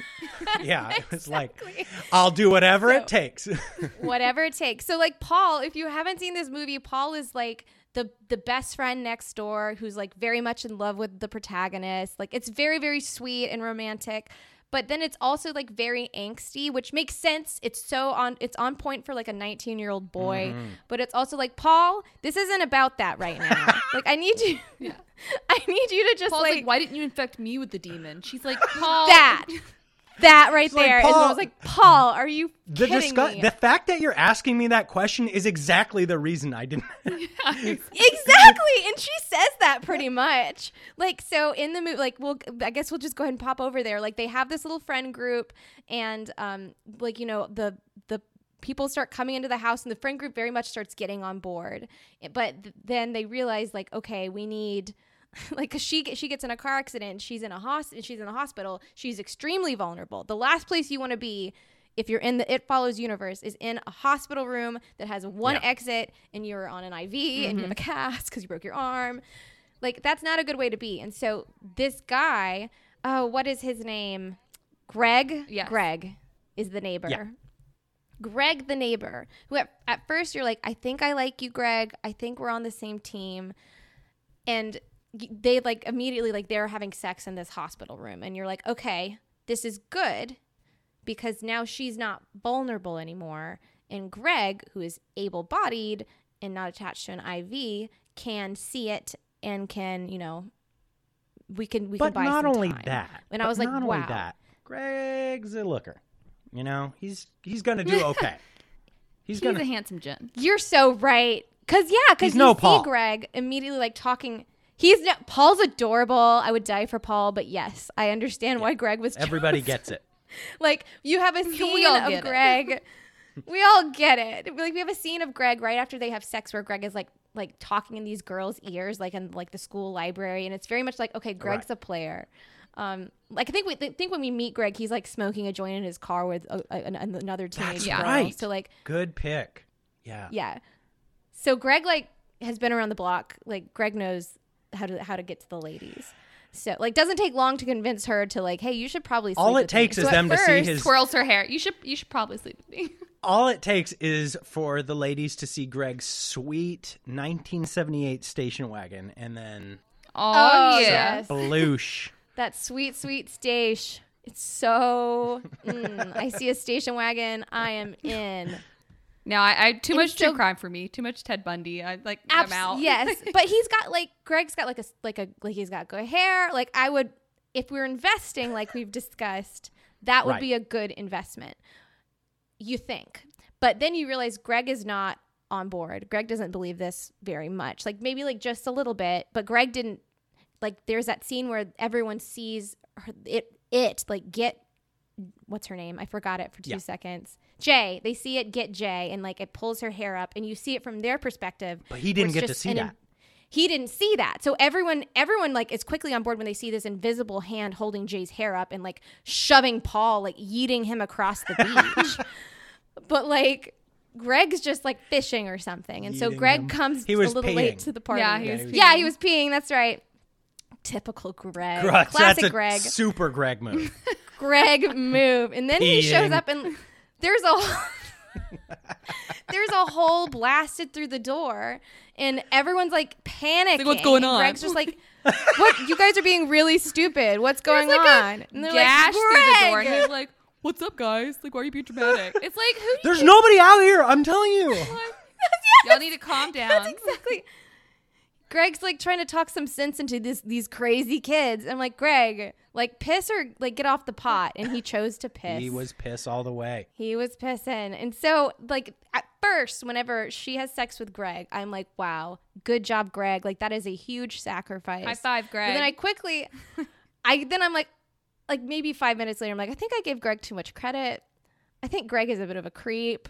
Because Greg, you figure out, like, he doesn't fully believe any of Greg's this. I- kind of a which player. means- like Well, but it just means like he took advantage of a girl who, if if there's not a demon, is having some serious mental trauma after being abused and abandoned by her date. And he's like, "Yeah, I'll have sex with you yeah. for your well-being." And it's like, "Fuck out of here, Greg." Well, no, he did. I think he did take it kind of seriously, didn't he? Because then, uh, then it's insinuated. I, f- I feel like it's insinuated. It could be wrong here. That you know his immediate next move is to pass it on. He's like, she's like, you're gonna have sex with me, but I then, think that was his next move, regardless. yeah, oh, He's probably been passing things on for a while now, David. See, okay, see, this is uh, this is why I love the the female perspective on this whole thing because I it, know- it really does ditto. blow holes in the in the simple dude logic of it. I'm like, dude no, he was doing what he's supposed to do. Have sex, have sex with the other girls though was the next step, and so he's following the plan. You see, He's a hero. I he's a think clearly a hero. He was taking one for the team. Go and have sex with this other hottie. I Yeah. think that Greg is neither as good nor as bad. I think he's kind of like typical mm-hmm. teen adult Dude. boy. He like Teen kind of dude. cares about the situation. Also, is going to probably have sex with lots of people regardless, and it, Yeah. that this is just the the sequence of events of this person being in this situation with these people. As my little four year old daughter would say, he has a wiener. he has a wiener. Factual That's information, You little do Emma. have a wiener. No, that was Emma's the littler one. Emma hasn't gotten around to saying wiener yet, which is good. She's too pure, as all Emmas are. What's your other daughter's name? Charlotte. Oh, I love that name. Charlotte. These names are names. so cute. They, are kind of Charlotte. southern, which brings up you true. guys are from Mississippi, right? Yep, We are. we sure are. Why don't you have an accent? Y'all come down now. You hear? I don't know. We, I don't You don't have. come back I now. okay. I'm No, you really super super from the West Coast. Like I'm like super West Coast. You can't get much more West Coast than me. And my impression. Uh, and by the way, we've been looking at Alabama, Texas, and Mississippi to move to because we're thinking about get, getting out of here. So we're thinking about going to the Very to the Gulf. interesting. Um, Yeah, having lived Oh. in Mississippi and now I'm moving from Alabama, I could provide some thoughts later if you have. I'm super questions. interested to hear Yeah. your thoughts, but but I was under the impression that everybody, especially in Mississippi, Alabama, Arkansas, uh, you know, I have. I- I have a a, a, a, fr- um, a family friend who has recent who was here for 20 years and then just recently moved back to the Ozark. But he uh, sounded super southern, and you guys don't have any accent. And why? And and have you so ever? So our parents do. Um, particularly Yes. when my dad's like going to football games and he's around his like football Oh guy friends. Just like it gets really thick it. really quickly. Yeah. So sometimes I'll get a little bit of an accent when I'm on the phone with like my dad in particular. Um, our mom has My- a very Nick can Nick can tell whenever I'm talking to dad Yeah. because of how I speak on the phone. But somehow it skipped me, Kate, and Sarah, like the three girls. So I honestly, I'm not entirely sure why we don't. But I will say, Mine was on purpose. well, mine was not. But I will say that whenever I went to, um, I studied abroad in Copenhagen in Denmark for seven months. And whenever I did that, people said I did, but I don't know if that it was Yeah. like wishful thinking or if it was just like no, an don't. American accent. I, I feel like it's like Yeah. an American accent. That- You're like, I'll tell you exactly Like you said the word y'all, so right we're, you know, we're i say y'all um constantly but Mm-hmm. i'll tell you exactly in my opinion i think what happened to you is the thing that just happens to americans and especially probably when when anybody hears you're from the south they just Mm-hmm. go oh yeah you have a southern accent not knowing what a southern accent Yes. really yeah, sounds what like that even quite means. Yes. yeah yeah the, A hundred and I think we've hopped around so much. Like, I think that's contributed to it. Like, we left our, we went to like a Mm-hmm. math and science school in northern Mississippi. So like, Still in still in Mississippi, Mississippi, but it was a much more diverse community. like a boarding Yeah. school. oh wow Um, and Mm-hmm. I think that might have contributed. And then, I mean, Kate stayed at Mississippi for college, and I went to North Carolina, which are both still southern. But I think it's just like, I think maybe part of it's moving around so much. Mine, I, I, I purposely tried to get rid of it when I was applying for colleges because I was worried that people were going to think I sound Southern, so I sound dumb, which I really, really regret now. I don't think Kate ever had one though. Like, I don't have any memories of Kate. I had more of one than I do I- now. I'll believe I had much. I had more of one than I do now, and so I would, I would like try to correct it because I was like, people are going to assume that I'm dumb. And then I was, and now as an adult, I'm like, I really wish I still had a little bit more of a Southern accent so that I could show people that you know you're not going to be thought of as dumb. yeah, Yeah. it's it's it's really interesting to me because I, I hear Mississippi and I think oh deep south, but then no Mm-hmm. but then no accent almost at all. I, I can't I can't discern one at all. So I think the majority of people you meet in Mississippi will have an accent. So we're definitely in the minority. okay, interesting. Yeah, I would say so, that too. that's one of the biggest most burning questions I had. I love. I wouldn't have even Well, I'm- thought that anyone. I'm would glad you think asked I'm sure other people have wondered about it if you if you're wondering about it. I I think so. Anyway, I love getting like club member Yeah, this fun. perspective.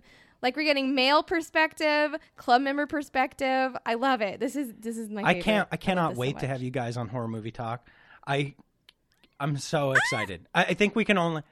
I think we can only too. do one of you, but I promise we'll have two episodes. That's okay. We will have. we will make it work. okay. Yeah. I'm so I'm very excited. I'm so excited. Ugh, this is the start of a beautiful yes. friendship. I I hope so. I hope I don't freak you out with my with my questions about your accent and and your. Not at all. no. I love Okay. it.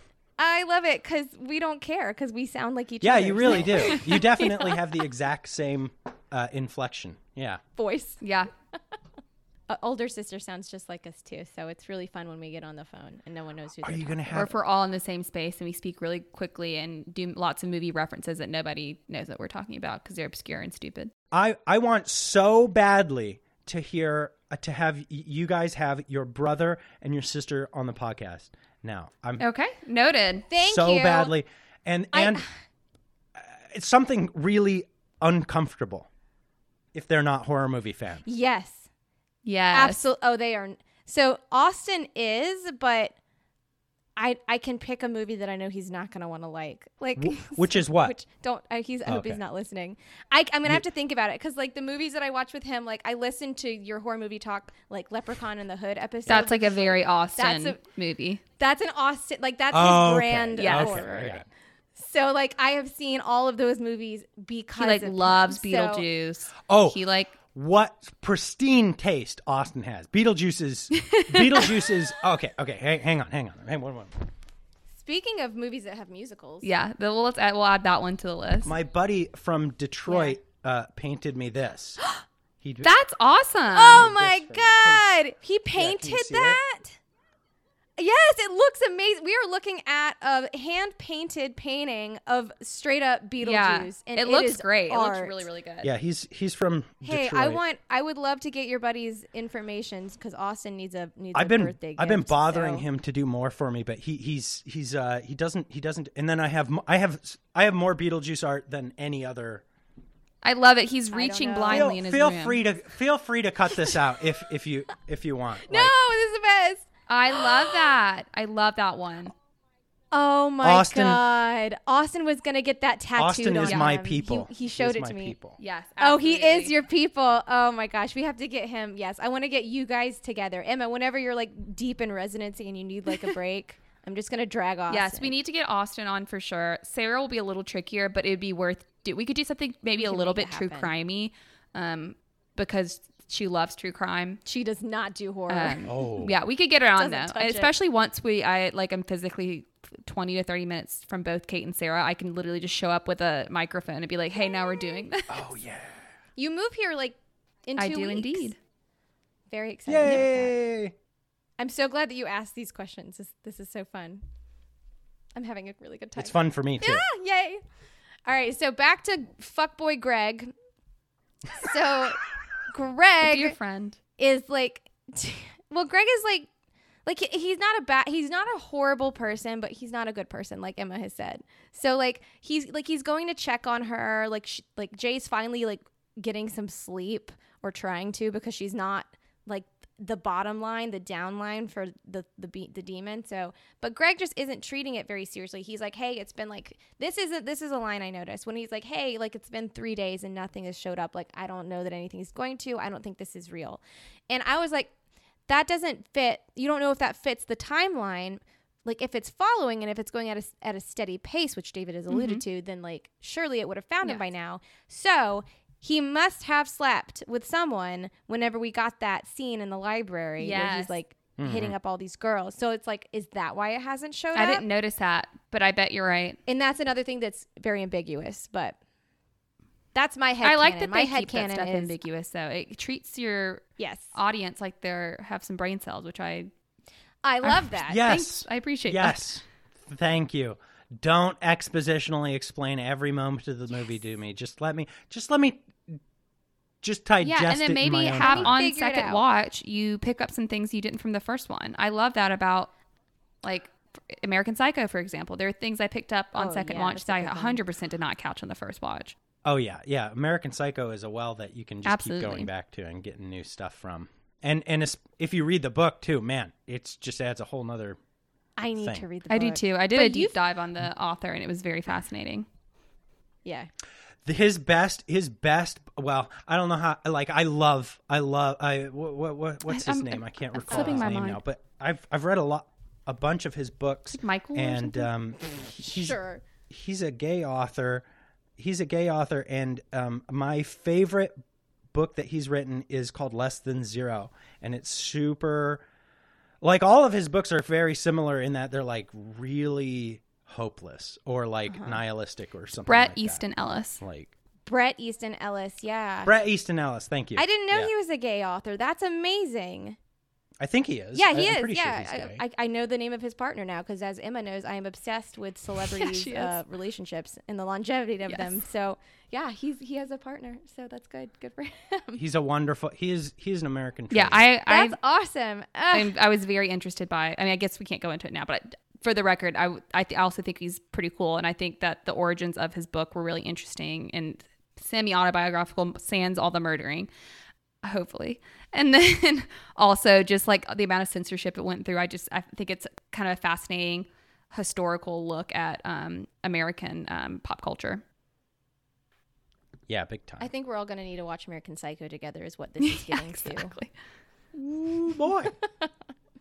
So fuckboy Greg, he he's like going to check on her, and they're like, I think you shouldn't maybe be here, and there he's like, okay, that's fine because I don't I care like a little bit, but not But I'm cool. I'm I don't fully care. Like he's not Paul level. Like "Uh, can I please sleep outside your door? Paul's in Um, love. which guys, there's a happy medium. Like you don't have Paul's to got puppy love. What Greg or is- Paul? What is the happy medium? If it's not Um, sleep outside your door, be obsessed with you, and it's not totally, di- totally, um, like ignore you and kind of like don't care at all. What's the It's medium? exactly what Kate would do and what the sister did in the movie. And they just kind of, this is sweet, Kate. Why are you looking at me like that? I'm concerned. no, immediately. it's like she just kind of like held her while she slept. That's perfect. But yeah. Paul can't do that because like- Paul's not gotten That's so much closer than outside the door.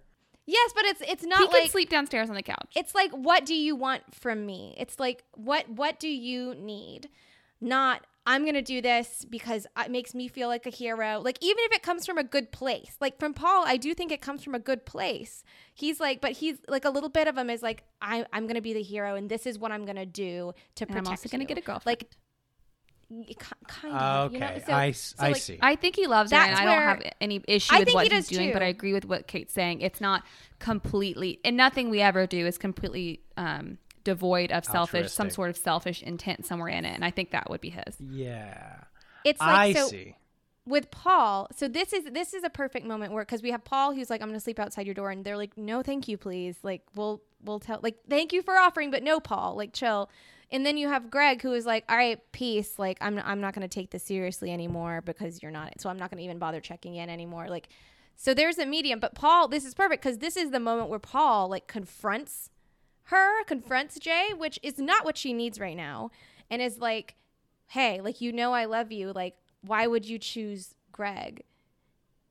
And she's like, really, Paul? Really, Paul? Can was- you not right pretty now? much what she does. She like cuts off the conversation and stares out the window. She's Yeah, like, I she's like, cannot, I do not have absolutely fucking not.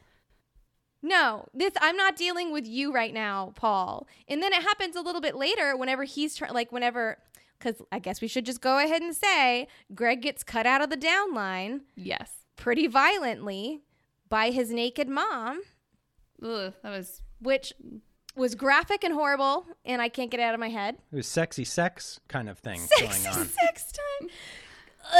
It was so gross. It was so bad. But I, I did appreciate Jay like sees Greg and the the demon is in the form of Greg at that point, which is really cool and meta and I liked it. And she sees Greg Yeah.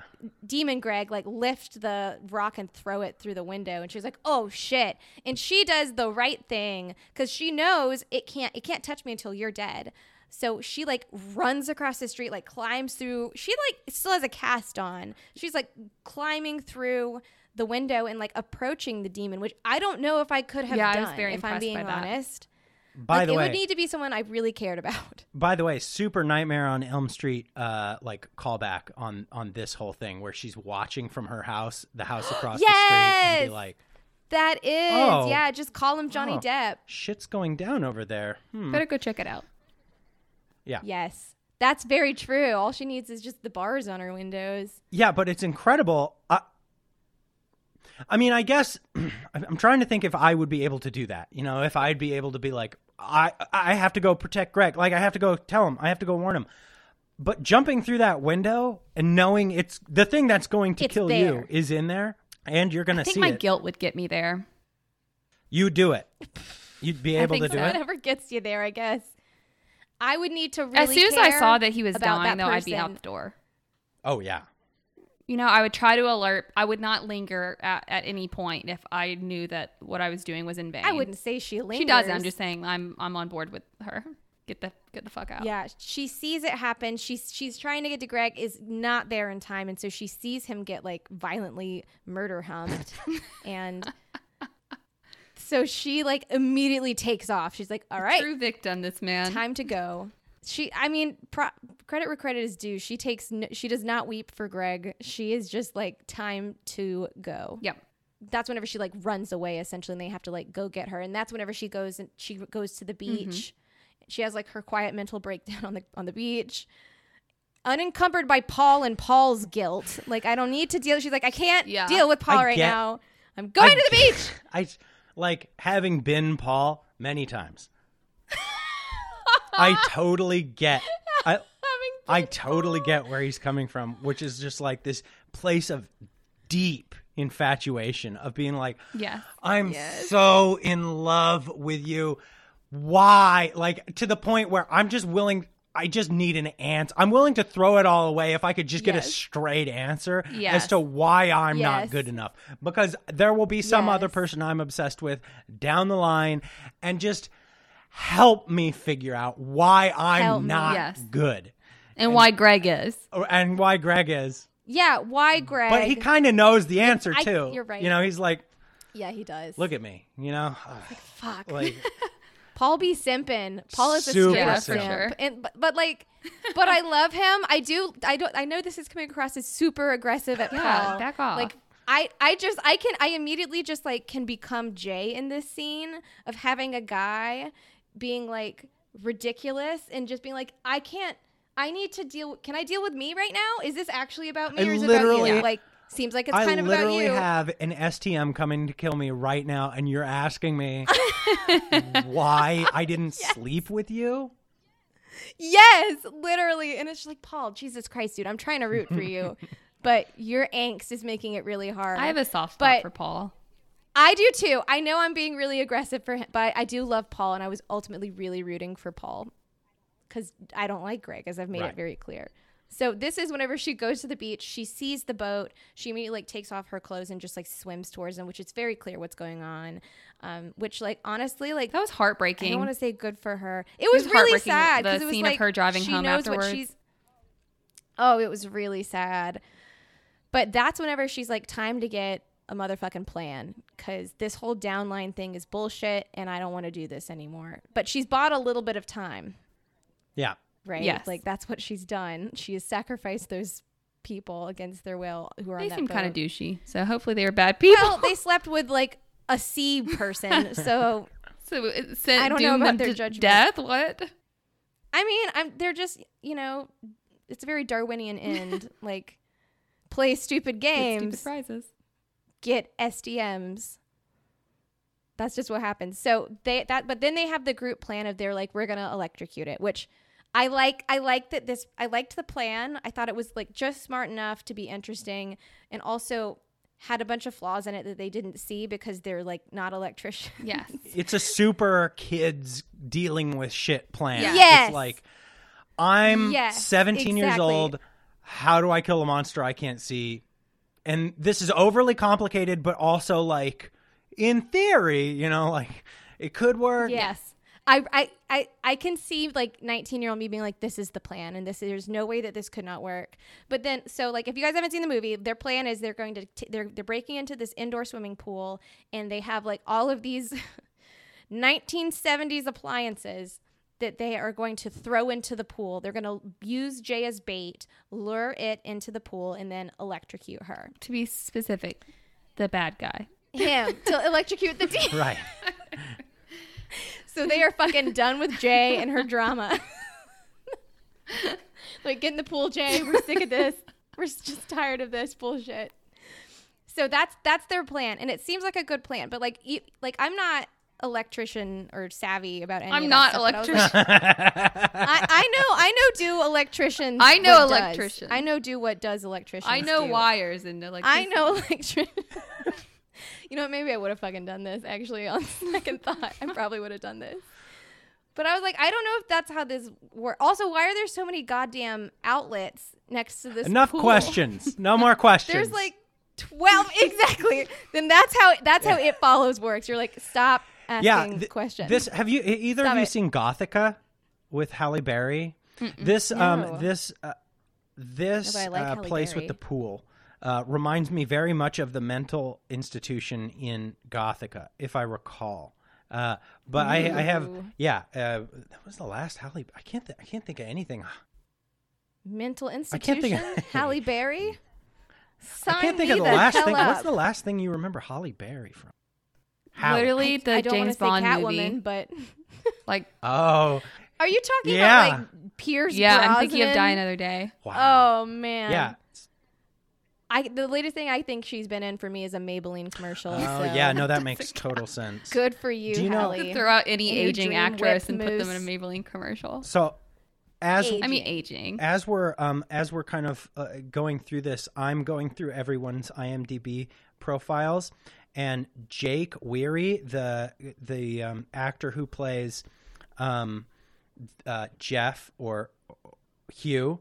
Um, Hugh, yeah, yeah, yeah, yeah. Jeff Hugh, right. The, the the original guy, the original. He was familiar. Has he been in other stuff? He has. That's where I'm going with this. Is he really kind of got his start in the Fred movies? Do you remember Fred from YouTube? Hi, Oh it's my Fred! God. The little high pitched voice. Oh my god! Yes.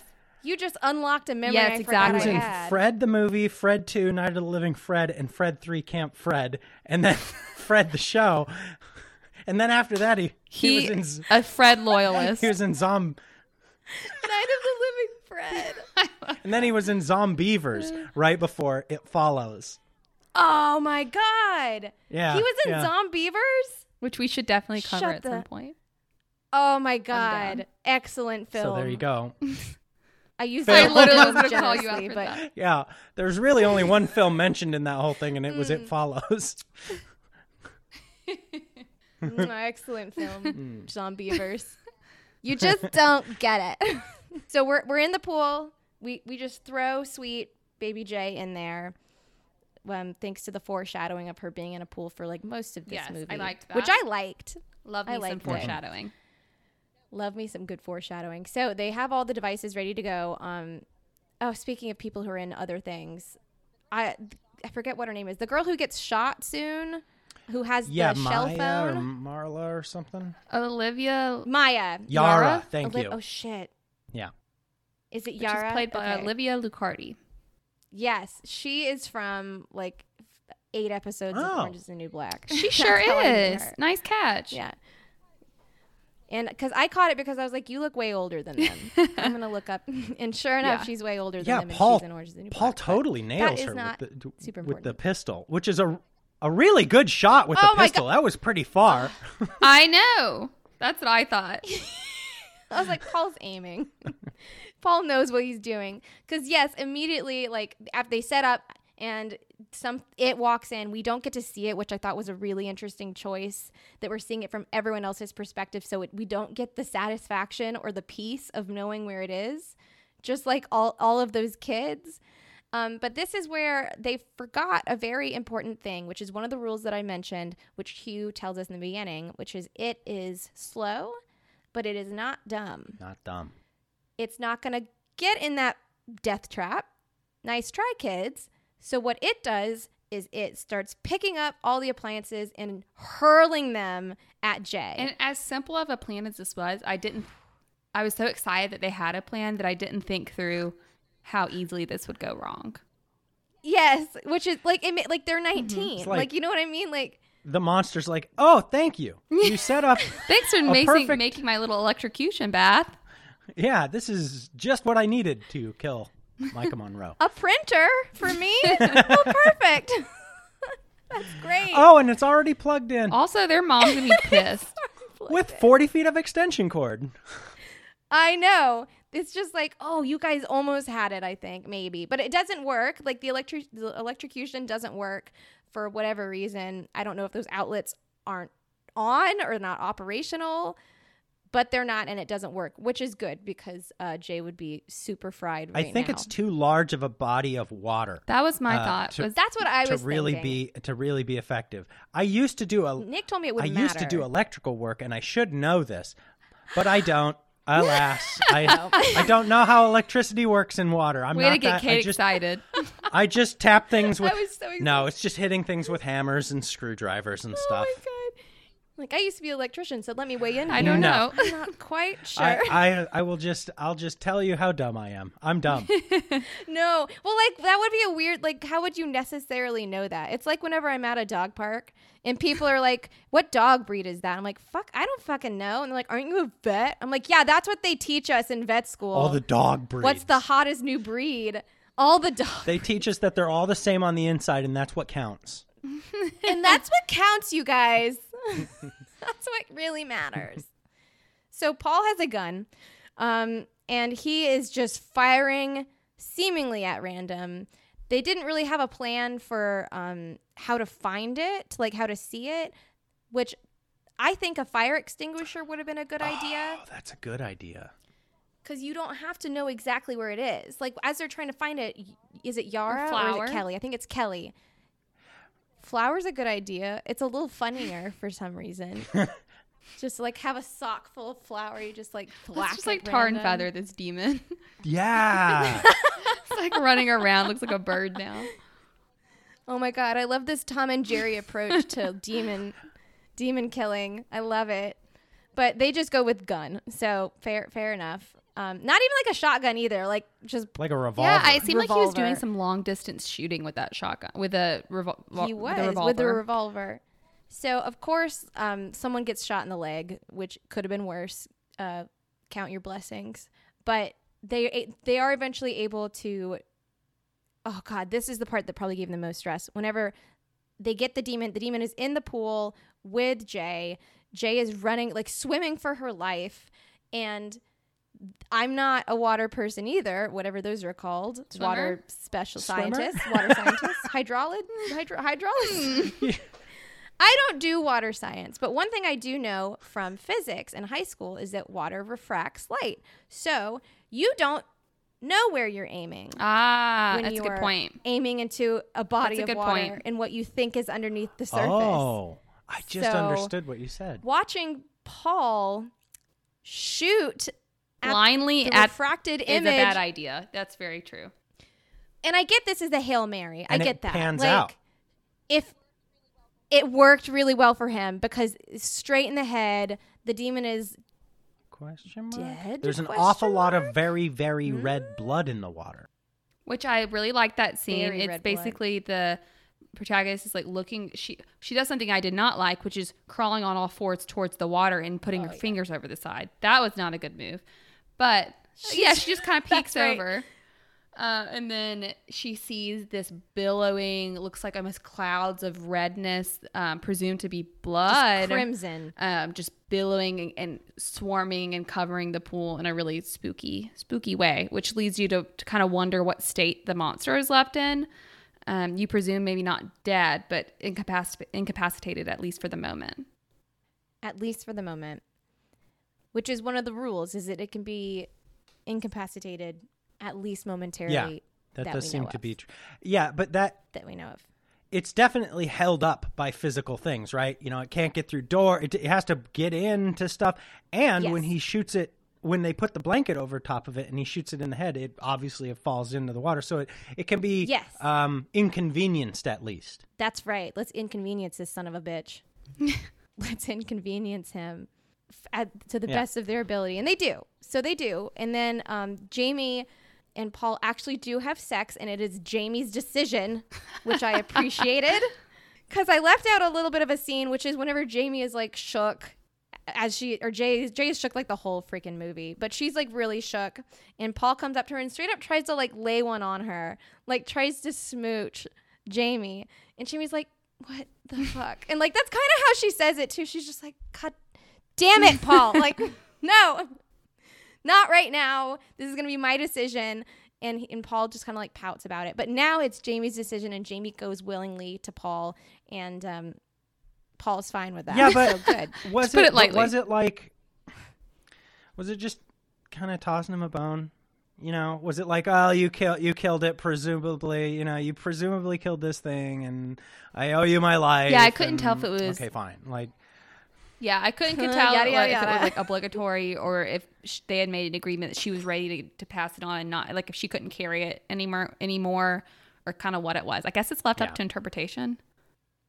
The way I interpreted it was, um, and this is rare that I interpret the sweetest version of something, but to me, it was we have we have bonded over shared trauma, and like I think I do think they loved each other like independently of this trauma like beforehand. I think that they did have a strong love for each other, and this has brought them even closer together. I don't know if it's Paul going ninety and Jamie going ten, but Yeah. whatever it is, I think that they've just come closer together and they are actually like closer for it. And so that there, I think there is love to this, but I also think there is some acknowledgement, at least on Paul's part, like I, I, I acknowledge the risks and I'm cool with it, which he had made clear very early in this movie. Some typical 19 year old decision. I have, s- I Yes. like, I'm, I appreciate that the female perspective so much, and I need to learn it so much better because I have a four year old and a two year old, and and they are they are so different than boys. You know, it's just like, oh my god, like it's so Yes. crazy, crazy different, and so like it's very educational for me to hear where you're coming from and be like, oh, it's not just a you know, it's likewise edu- It's likewise educational for us because we grew up with in a family of 3 Isn't- girls, no brothers. Isn't that crazy though that No you can like get like I think I'm a good deal older than you guys. I'm uh, going to be 37 this year, but like you can go through you can you get in your late 20s and you still really don't have any idea what the opposite sex's perspective is. You have you have like a Right, you have like No, a like, on a you have like fundamental a bunch of like stereotypes in your head that you're like, oh well, the and you know, there's they're kind of true Yeah. a little bit. You know, there's definitely truth to all those stereotypes, but also like you don't really know where be. they're coming from exactly.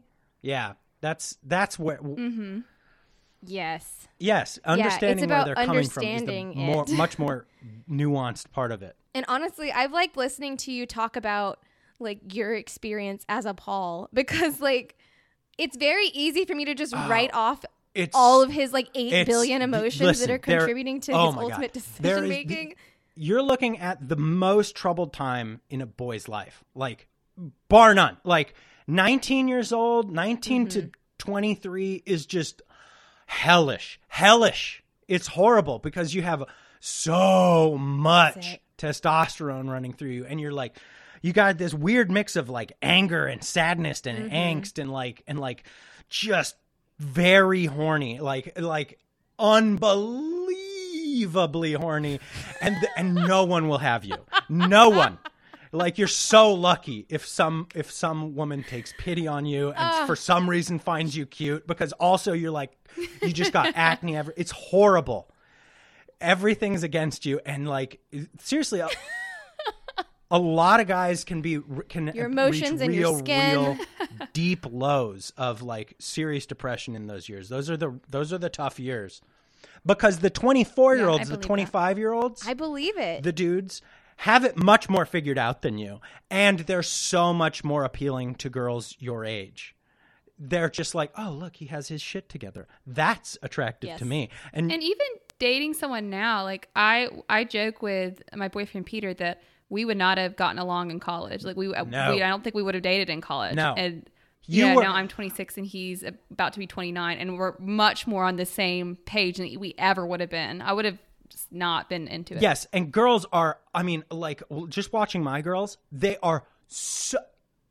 It's like watching little Victorian figurines versus cavemen.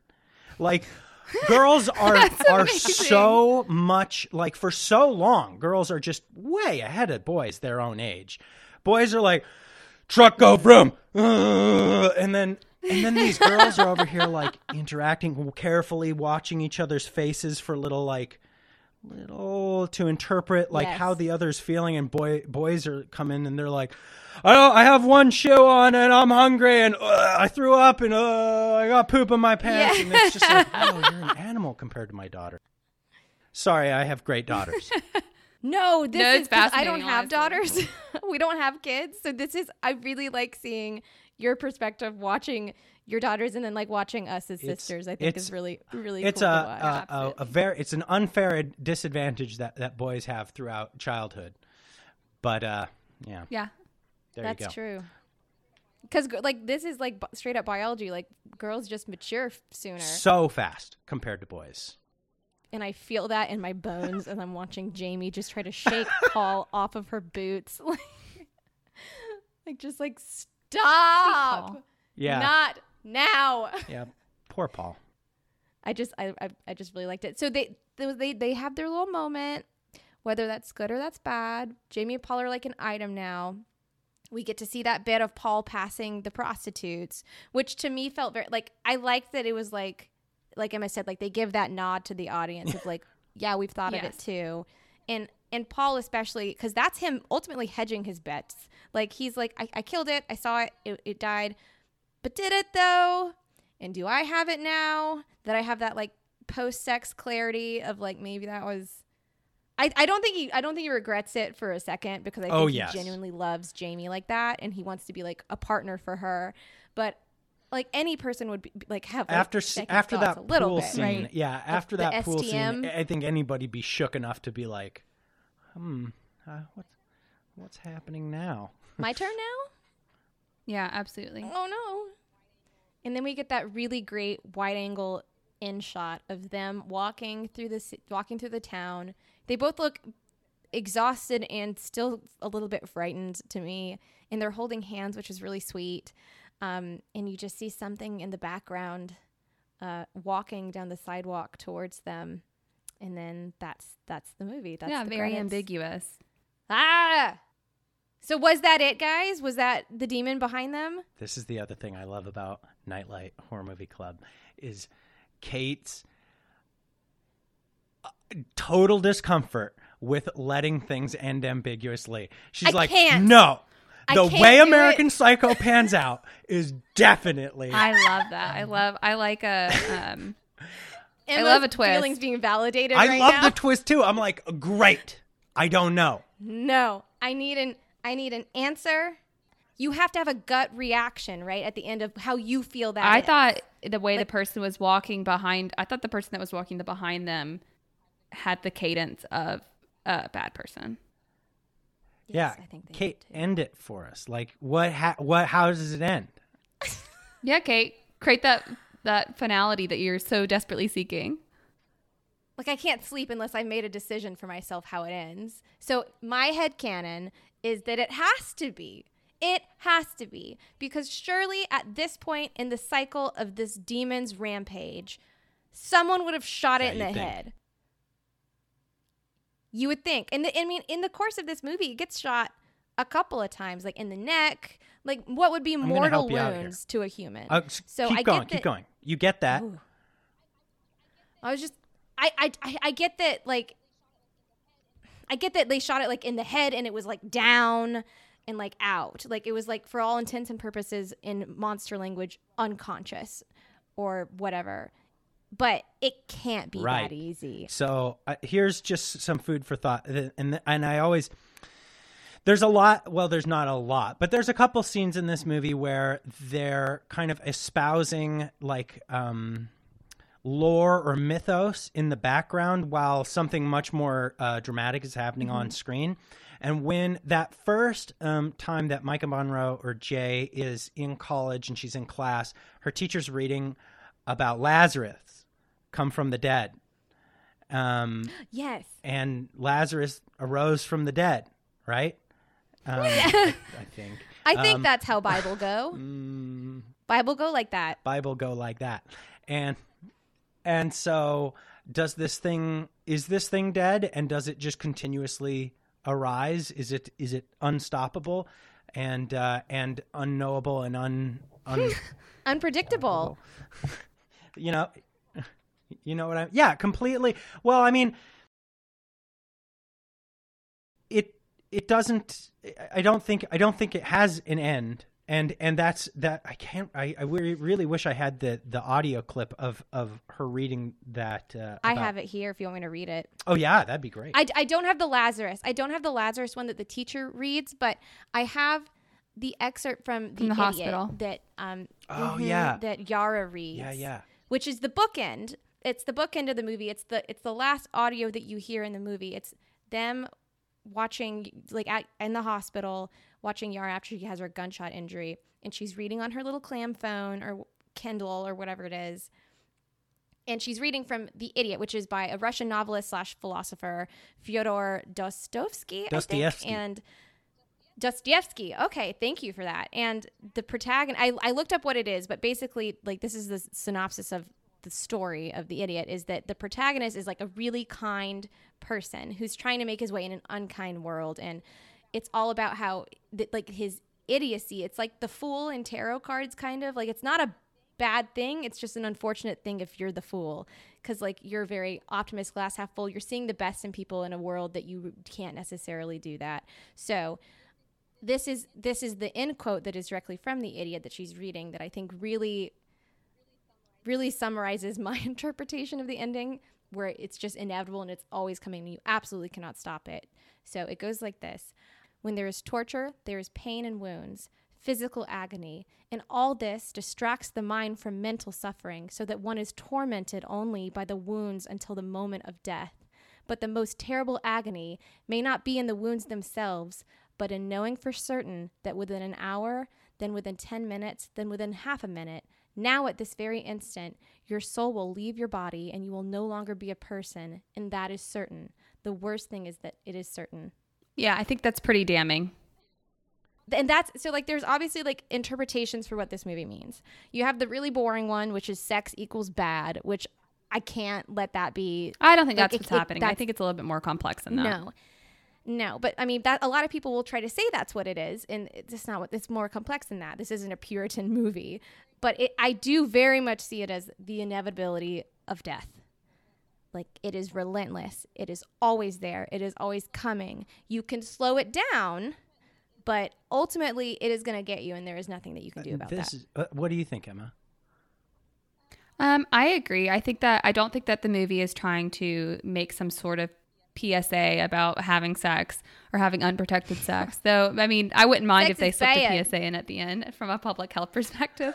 um, I think that it has to do with this sort of finality of death and um, this uh, fatalism, kind of nihilistic look at uh, approach to life. And so, I think I personally think the ending is highly suggestive of um, of the certainty that something will come back. I, I, I agree with all of that. And this is one of the reasons that I really like this movie. I love the ambiguousness of it. I love that you're allowed to, that it can mean something like really personal to you. Like, that's why I like American Psycho so much, is because it's so wishy washy. It's it could be interpreted any number of ways, but the way I, I interpret it follows is um, just just from a personal perspective is I mean first of all so I mean everything you said is obviously implied and and I I think I think uh, or not maybe not obviously but it is implied within the movie and Kind of obviously, Sure, like yeah, she says but- these but- words. the the way it kind of stands for me is I is there's so much nostalgia about being a teenager and being a kid, and I feel like th- this is something of an allegory for how much more how having sex kind of gives you a gateway into adulthood where things are so much more complicated mm-hmm. and so much now you have all this new, it's it's it is kind of a little bit of a delineator i mean it's a big delineator in in um in my life you know it was like oh now uh, now i'm in a relationship with someone who i love but and that's great but like there's all these unseen monsters that you don't know about that are that they're coming for you you know like th- th- they'll get there at some point. You, you know everything's not just great all the time. Yes. and so yeah i, I like the the the transition out of like because they're all all the other characters are innocent kind of in this movie and they're like they're playing you know their cards outside uh, but uh, maika monroe has had has had sex and now has this thing chasing her and so for everyone else it's kind of like uh, okay yeah Oh, but yeah. i'm still kind of a kid and and she's like i got this horrible thing hanging over me so Yeah. I think that um and I we don't really have as have much time left like to talk that. about it, but I do just want to at least mention it that um people have done a comparison of this story to like the HIV AIDS crisis. And I actually think that's Oh. very very interesting because at the time of the HIV AIDS crisis um, there was not a cure, and it was a sexually transmitted illness predominantly. And um, it there there were decisions with like partner couples of like are we staying together as a partnership? Like are we going to both handle and deal with this together and potentially transmit it to each other? Are we taking that risk? And i think that um you know s- with how far um anti highly effective antiretroviral therapy has come that's no longer fortunately it's no longer as much of an issue and it's much much more easier in modern days to um live very well with a diagnosis of HIV, being HIV positive. But I think this movie does highlight some of those early stages of um, that time period and um, kind of because it was a death. it was a death then, sentence and it was also 80s. a potential death sentence for whoever you spread it to. And some people are really angry and love. spread it aggressively because for whatever reason. And some people, Oh, yeah, everyone handled it differently. So I think you- you can really go down an interesting um, path comparing this to the um, AIDS epidemic. Yeah, that's a that's a really even good thought of point. that. But I, I yeah, for me it it all comes back to the, the how how much nostalgia I felt about childhood being like, oh wow, it'd Yes. be so great to be a kid again. And that's what and that's what Hugh says. He's like, ah, that kid, you know? Yes. Yeah, he does. That's a great Oh, point. full That's a great point. Whenever Hugh Hugh points when they're playing the game and they're they're like, Yeah. "Wait, you want to be the Yeah. dad?" And he's like, "No, I want to be the kid." Yeah. The kid's got nothing to worry about. Which now that I know what he was dealing with, I'm like, "Yeah, no shit, I'd want to be that kid too." It definitely has uh, all of that. You know, it has all the things that we've mentioned. Well, I think it's not a particular secret how we feel about this movie, but I think we should do some of our our official official placements. So the first one that we've added more recently is our scale. Kate, do you have a scale for this one? I'm gonna. So I think I'm gonna do. I'm gonna give this movie. It's a one to ten scale, typically with Yes. the item of the scale uh, being subjective. I'm gonna give it nine out of ten. Um, 70s and um, electronics. I'm gonna give it nine out of ten. Electronics. Okay. That's what I'm gonna give it, which is very high. I am going to give it, let's see, eight out of ten clams. Okay, that's high. Clams. You took Clams, all right. mine. I wanted a clam Clam phone. um, Didn't we all, Uh, David?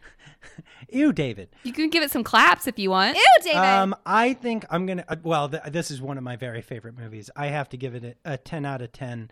Um, uh, out of ten. what you ca- um, soaked ether cloths. Beautiful. Yeah, if you stack them, they're extra Ten out effective. of ten. yeah. That's right. Oh, that's a very, very high score. I thought. I mean, I knew this was one of your top five favorites. It's so definitely way, All right. way up there. Yeah, for me.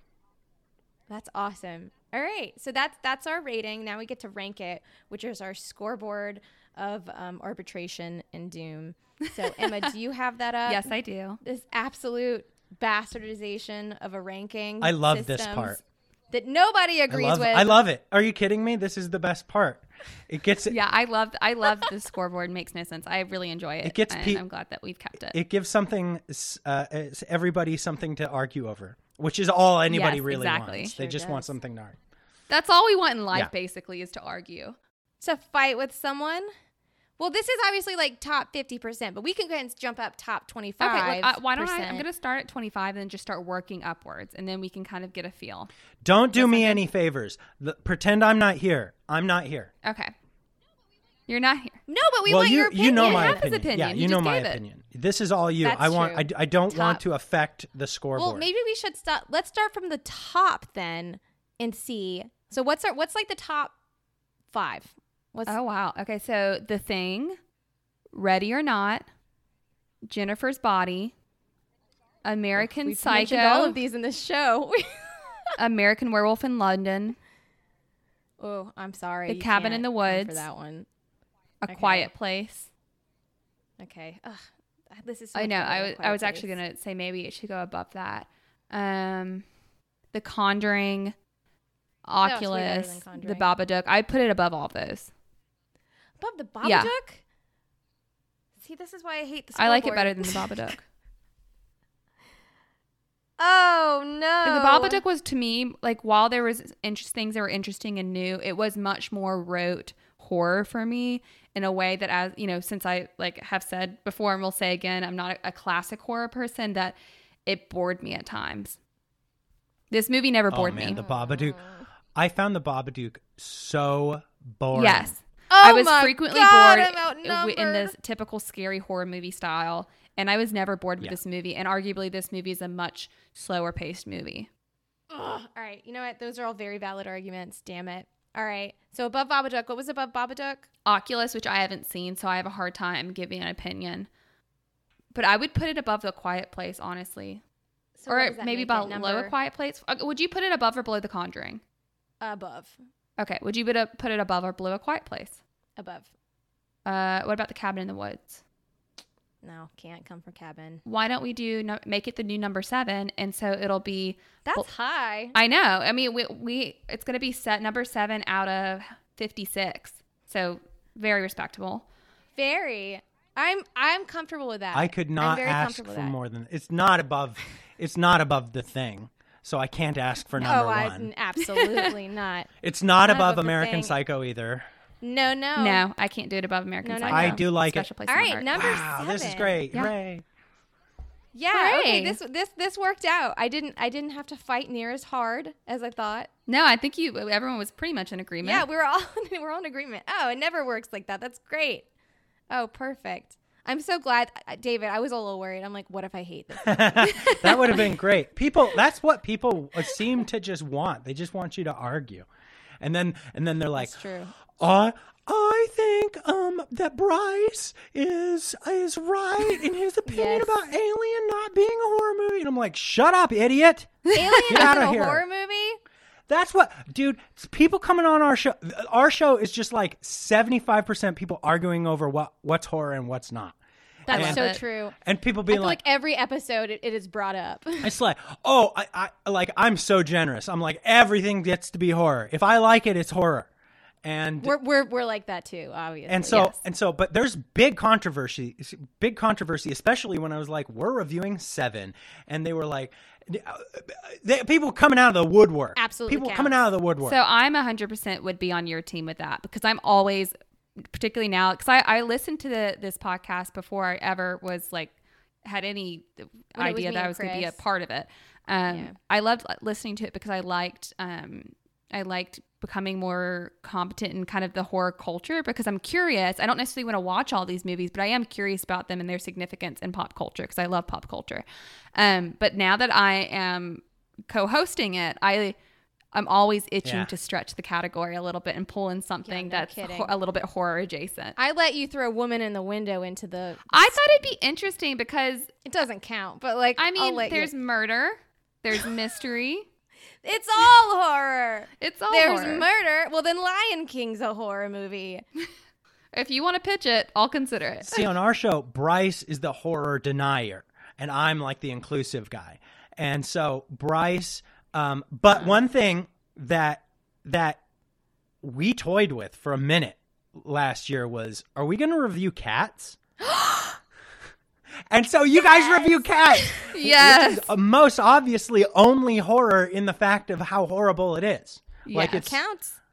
it counts. Absolutely count. And it's nice sometimes to spice up, like if you kind of are doing like a, a very specific subtype within the genre, it could be fun to spice it up with something wild, like we did. Um, what was the one we recently did, Kate? Little Shop of Horrors. Little Shop of Horrors. I loved that one. That was a great episode. It was fun. I think we did it right after Saw, so it was a little bit of a, of a um. Emma was like, "You need to throw cleanser? me a bone here." Yeah. Like, yeah, Yeah, it was. palate cleanser. It was the sorbet. it was One thing, one thing we can all agree on is that Halloween fans are bonkers insane. Oh yes. They're Yes. insane people. Yes. Insane Yes. people. You people are nuts. They have some energy to them, the Halloween fans. They're like, you don't think Michael Myers is the best movie? Yeah, they'll they'll find and they- you. and they'll they'll hunt you down our at your brother's house. one of them, so He's what? Oh yeah, we have to watch out. He's uh he's definitely one. Of, he is a full fledged like. How dare you even pretend that Halloween isn't the best horror movie of all time? Like, and I like it just fine. It's not a bad. It's, it's just I said two words where it's like it's not the best, and people were like, oh, Gas. We will How we will dare take you. your show from you. yeah, we'll we'll we will string you up. And it's like, no, no, no.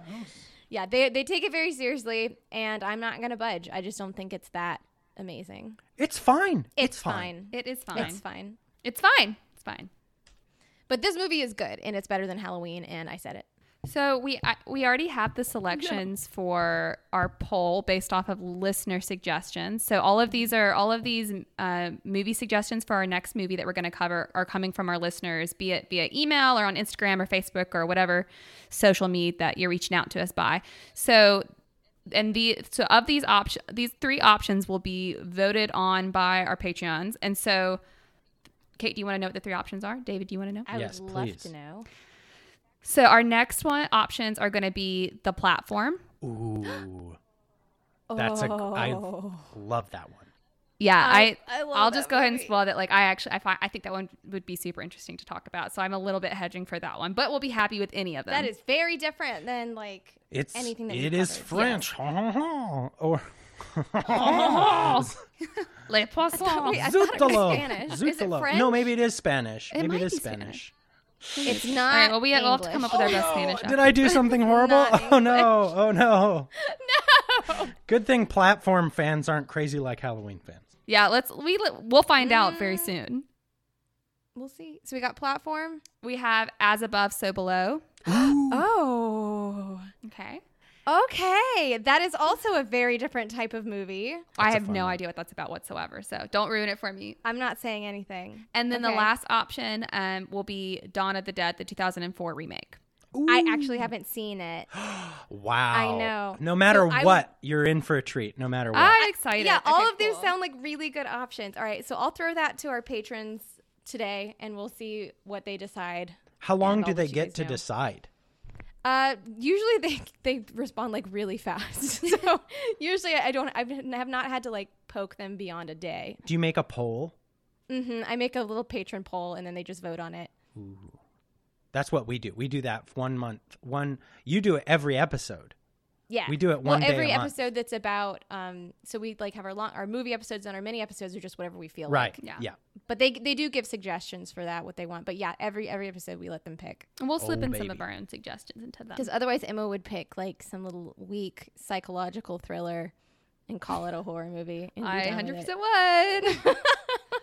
and we'll continue to slip them in. I had so much fun. David, thank you so much for coming on the show and for being a club member. Oh, thank you. Um, it's all yes, my. this was absolutely a blast. Genuinely so, so enjoyable to chat with you. I'm I'm so happy I got to come on. I love the show. I thank you for having me and um and we gave you a, a shout out over on our podcast Horror Movie Talk. Um tomorrow our episode will come out tomorrow. It's on uh is it on a quiet place? Yeah, it's on a quiet place part 2. Oh, and it, what I'm listening to in the car tomorrow. and it comes out on June 2nd. So as we're speaking, it's the first. So Beautiful. it'll probably be out by the time you guys publish this, I imagine. That's amazing. Yeah, horror movie talk they do every Wednesday. yes. Um, they release and they're a lot better at it than us, which we're like every Wednesday except whenever it's Thursday or sometimes Except whenever someone is moving or has the sniffles or any other minor inconvenience. But definitely, thank you so much, David. And everyone, please check out horror movie talk. They're Yes, hilarious. absolutely. It's a, it's a fun time. It's a little bit more blue than this show. Uh, so prepare yourself. Prepare yourself because we're, um, you know, gross. They're a bunch of dudes. I'll They're give 'em gross that. boys. Yeah. It has some dude energy to it that I was like, oh, this is kind of refreshing because we're Is very it? much like a little tea party. I love. I like Yeah, it. I love this show. It's it's it's great. Thank you so much for having me on. I can't wait to have you back. absolutely. Thank you so much for being on. Yes, you- of course you get to come back. I'm so excited. And I, I mean, I don't have any notes, any final notes. Do you have any notes, David? I just have uh, some questions for you guys after the show. That's all. um, oh, I can't wait to see what they Deal, are. deal. Amazing. Well, I think that's all we have for this episode. Again, thank you so much to David for coming on. Um, if you want to be a club member like David and like us, then um, you can look for us on Instagram or on our website or really just wherever you are on on social media. Um, and if you are feeling generous, give us a like, a review, or do whatever. Subscribe. Now you're a member, a lifelong member, because we don't let people leave. Um, That's right. so I think that's all we have. So until then, um, until next time, and we'll have our next mini episode come out on Wednesday. Stay spoopy. Stay spoopy. Stay spoopy.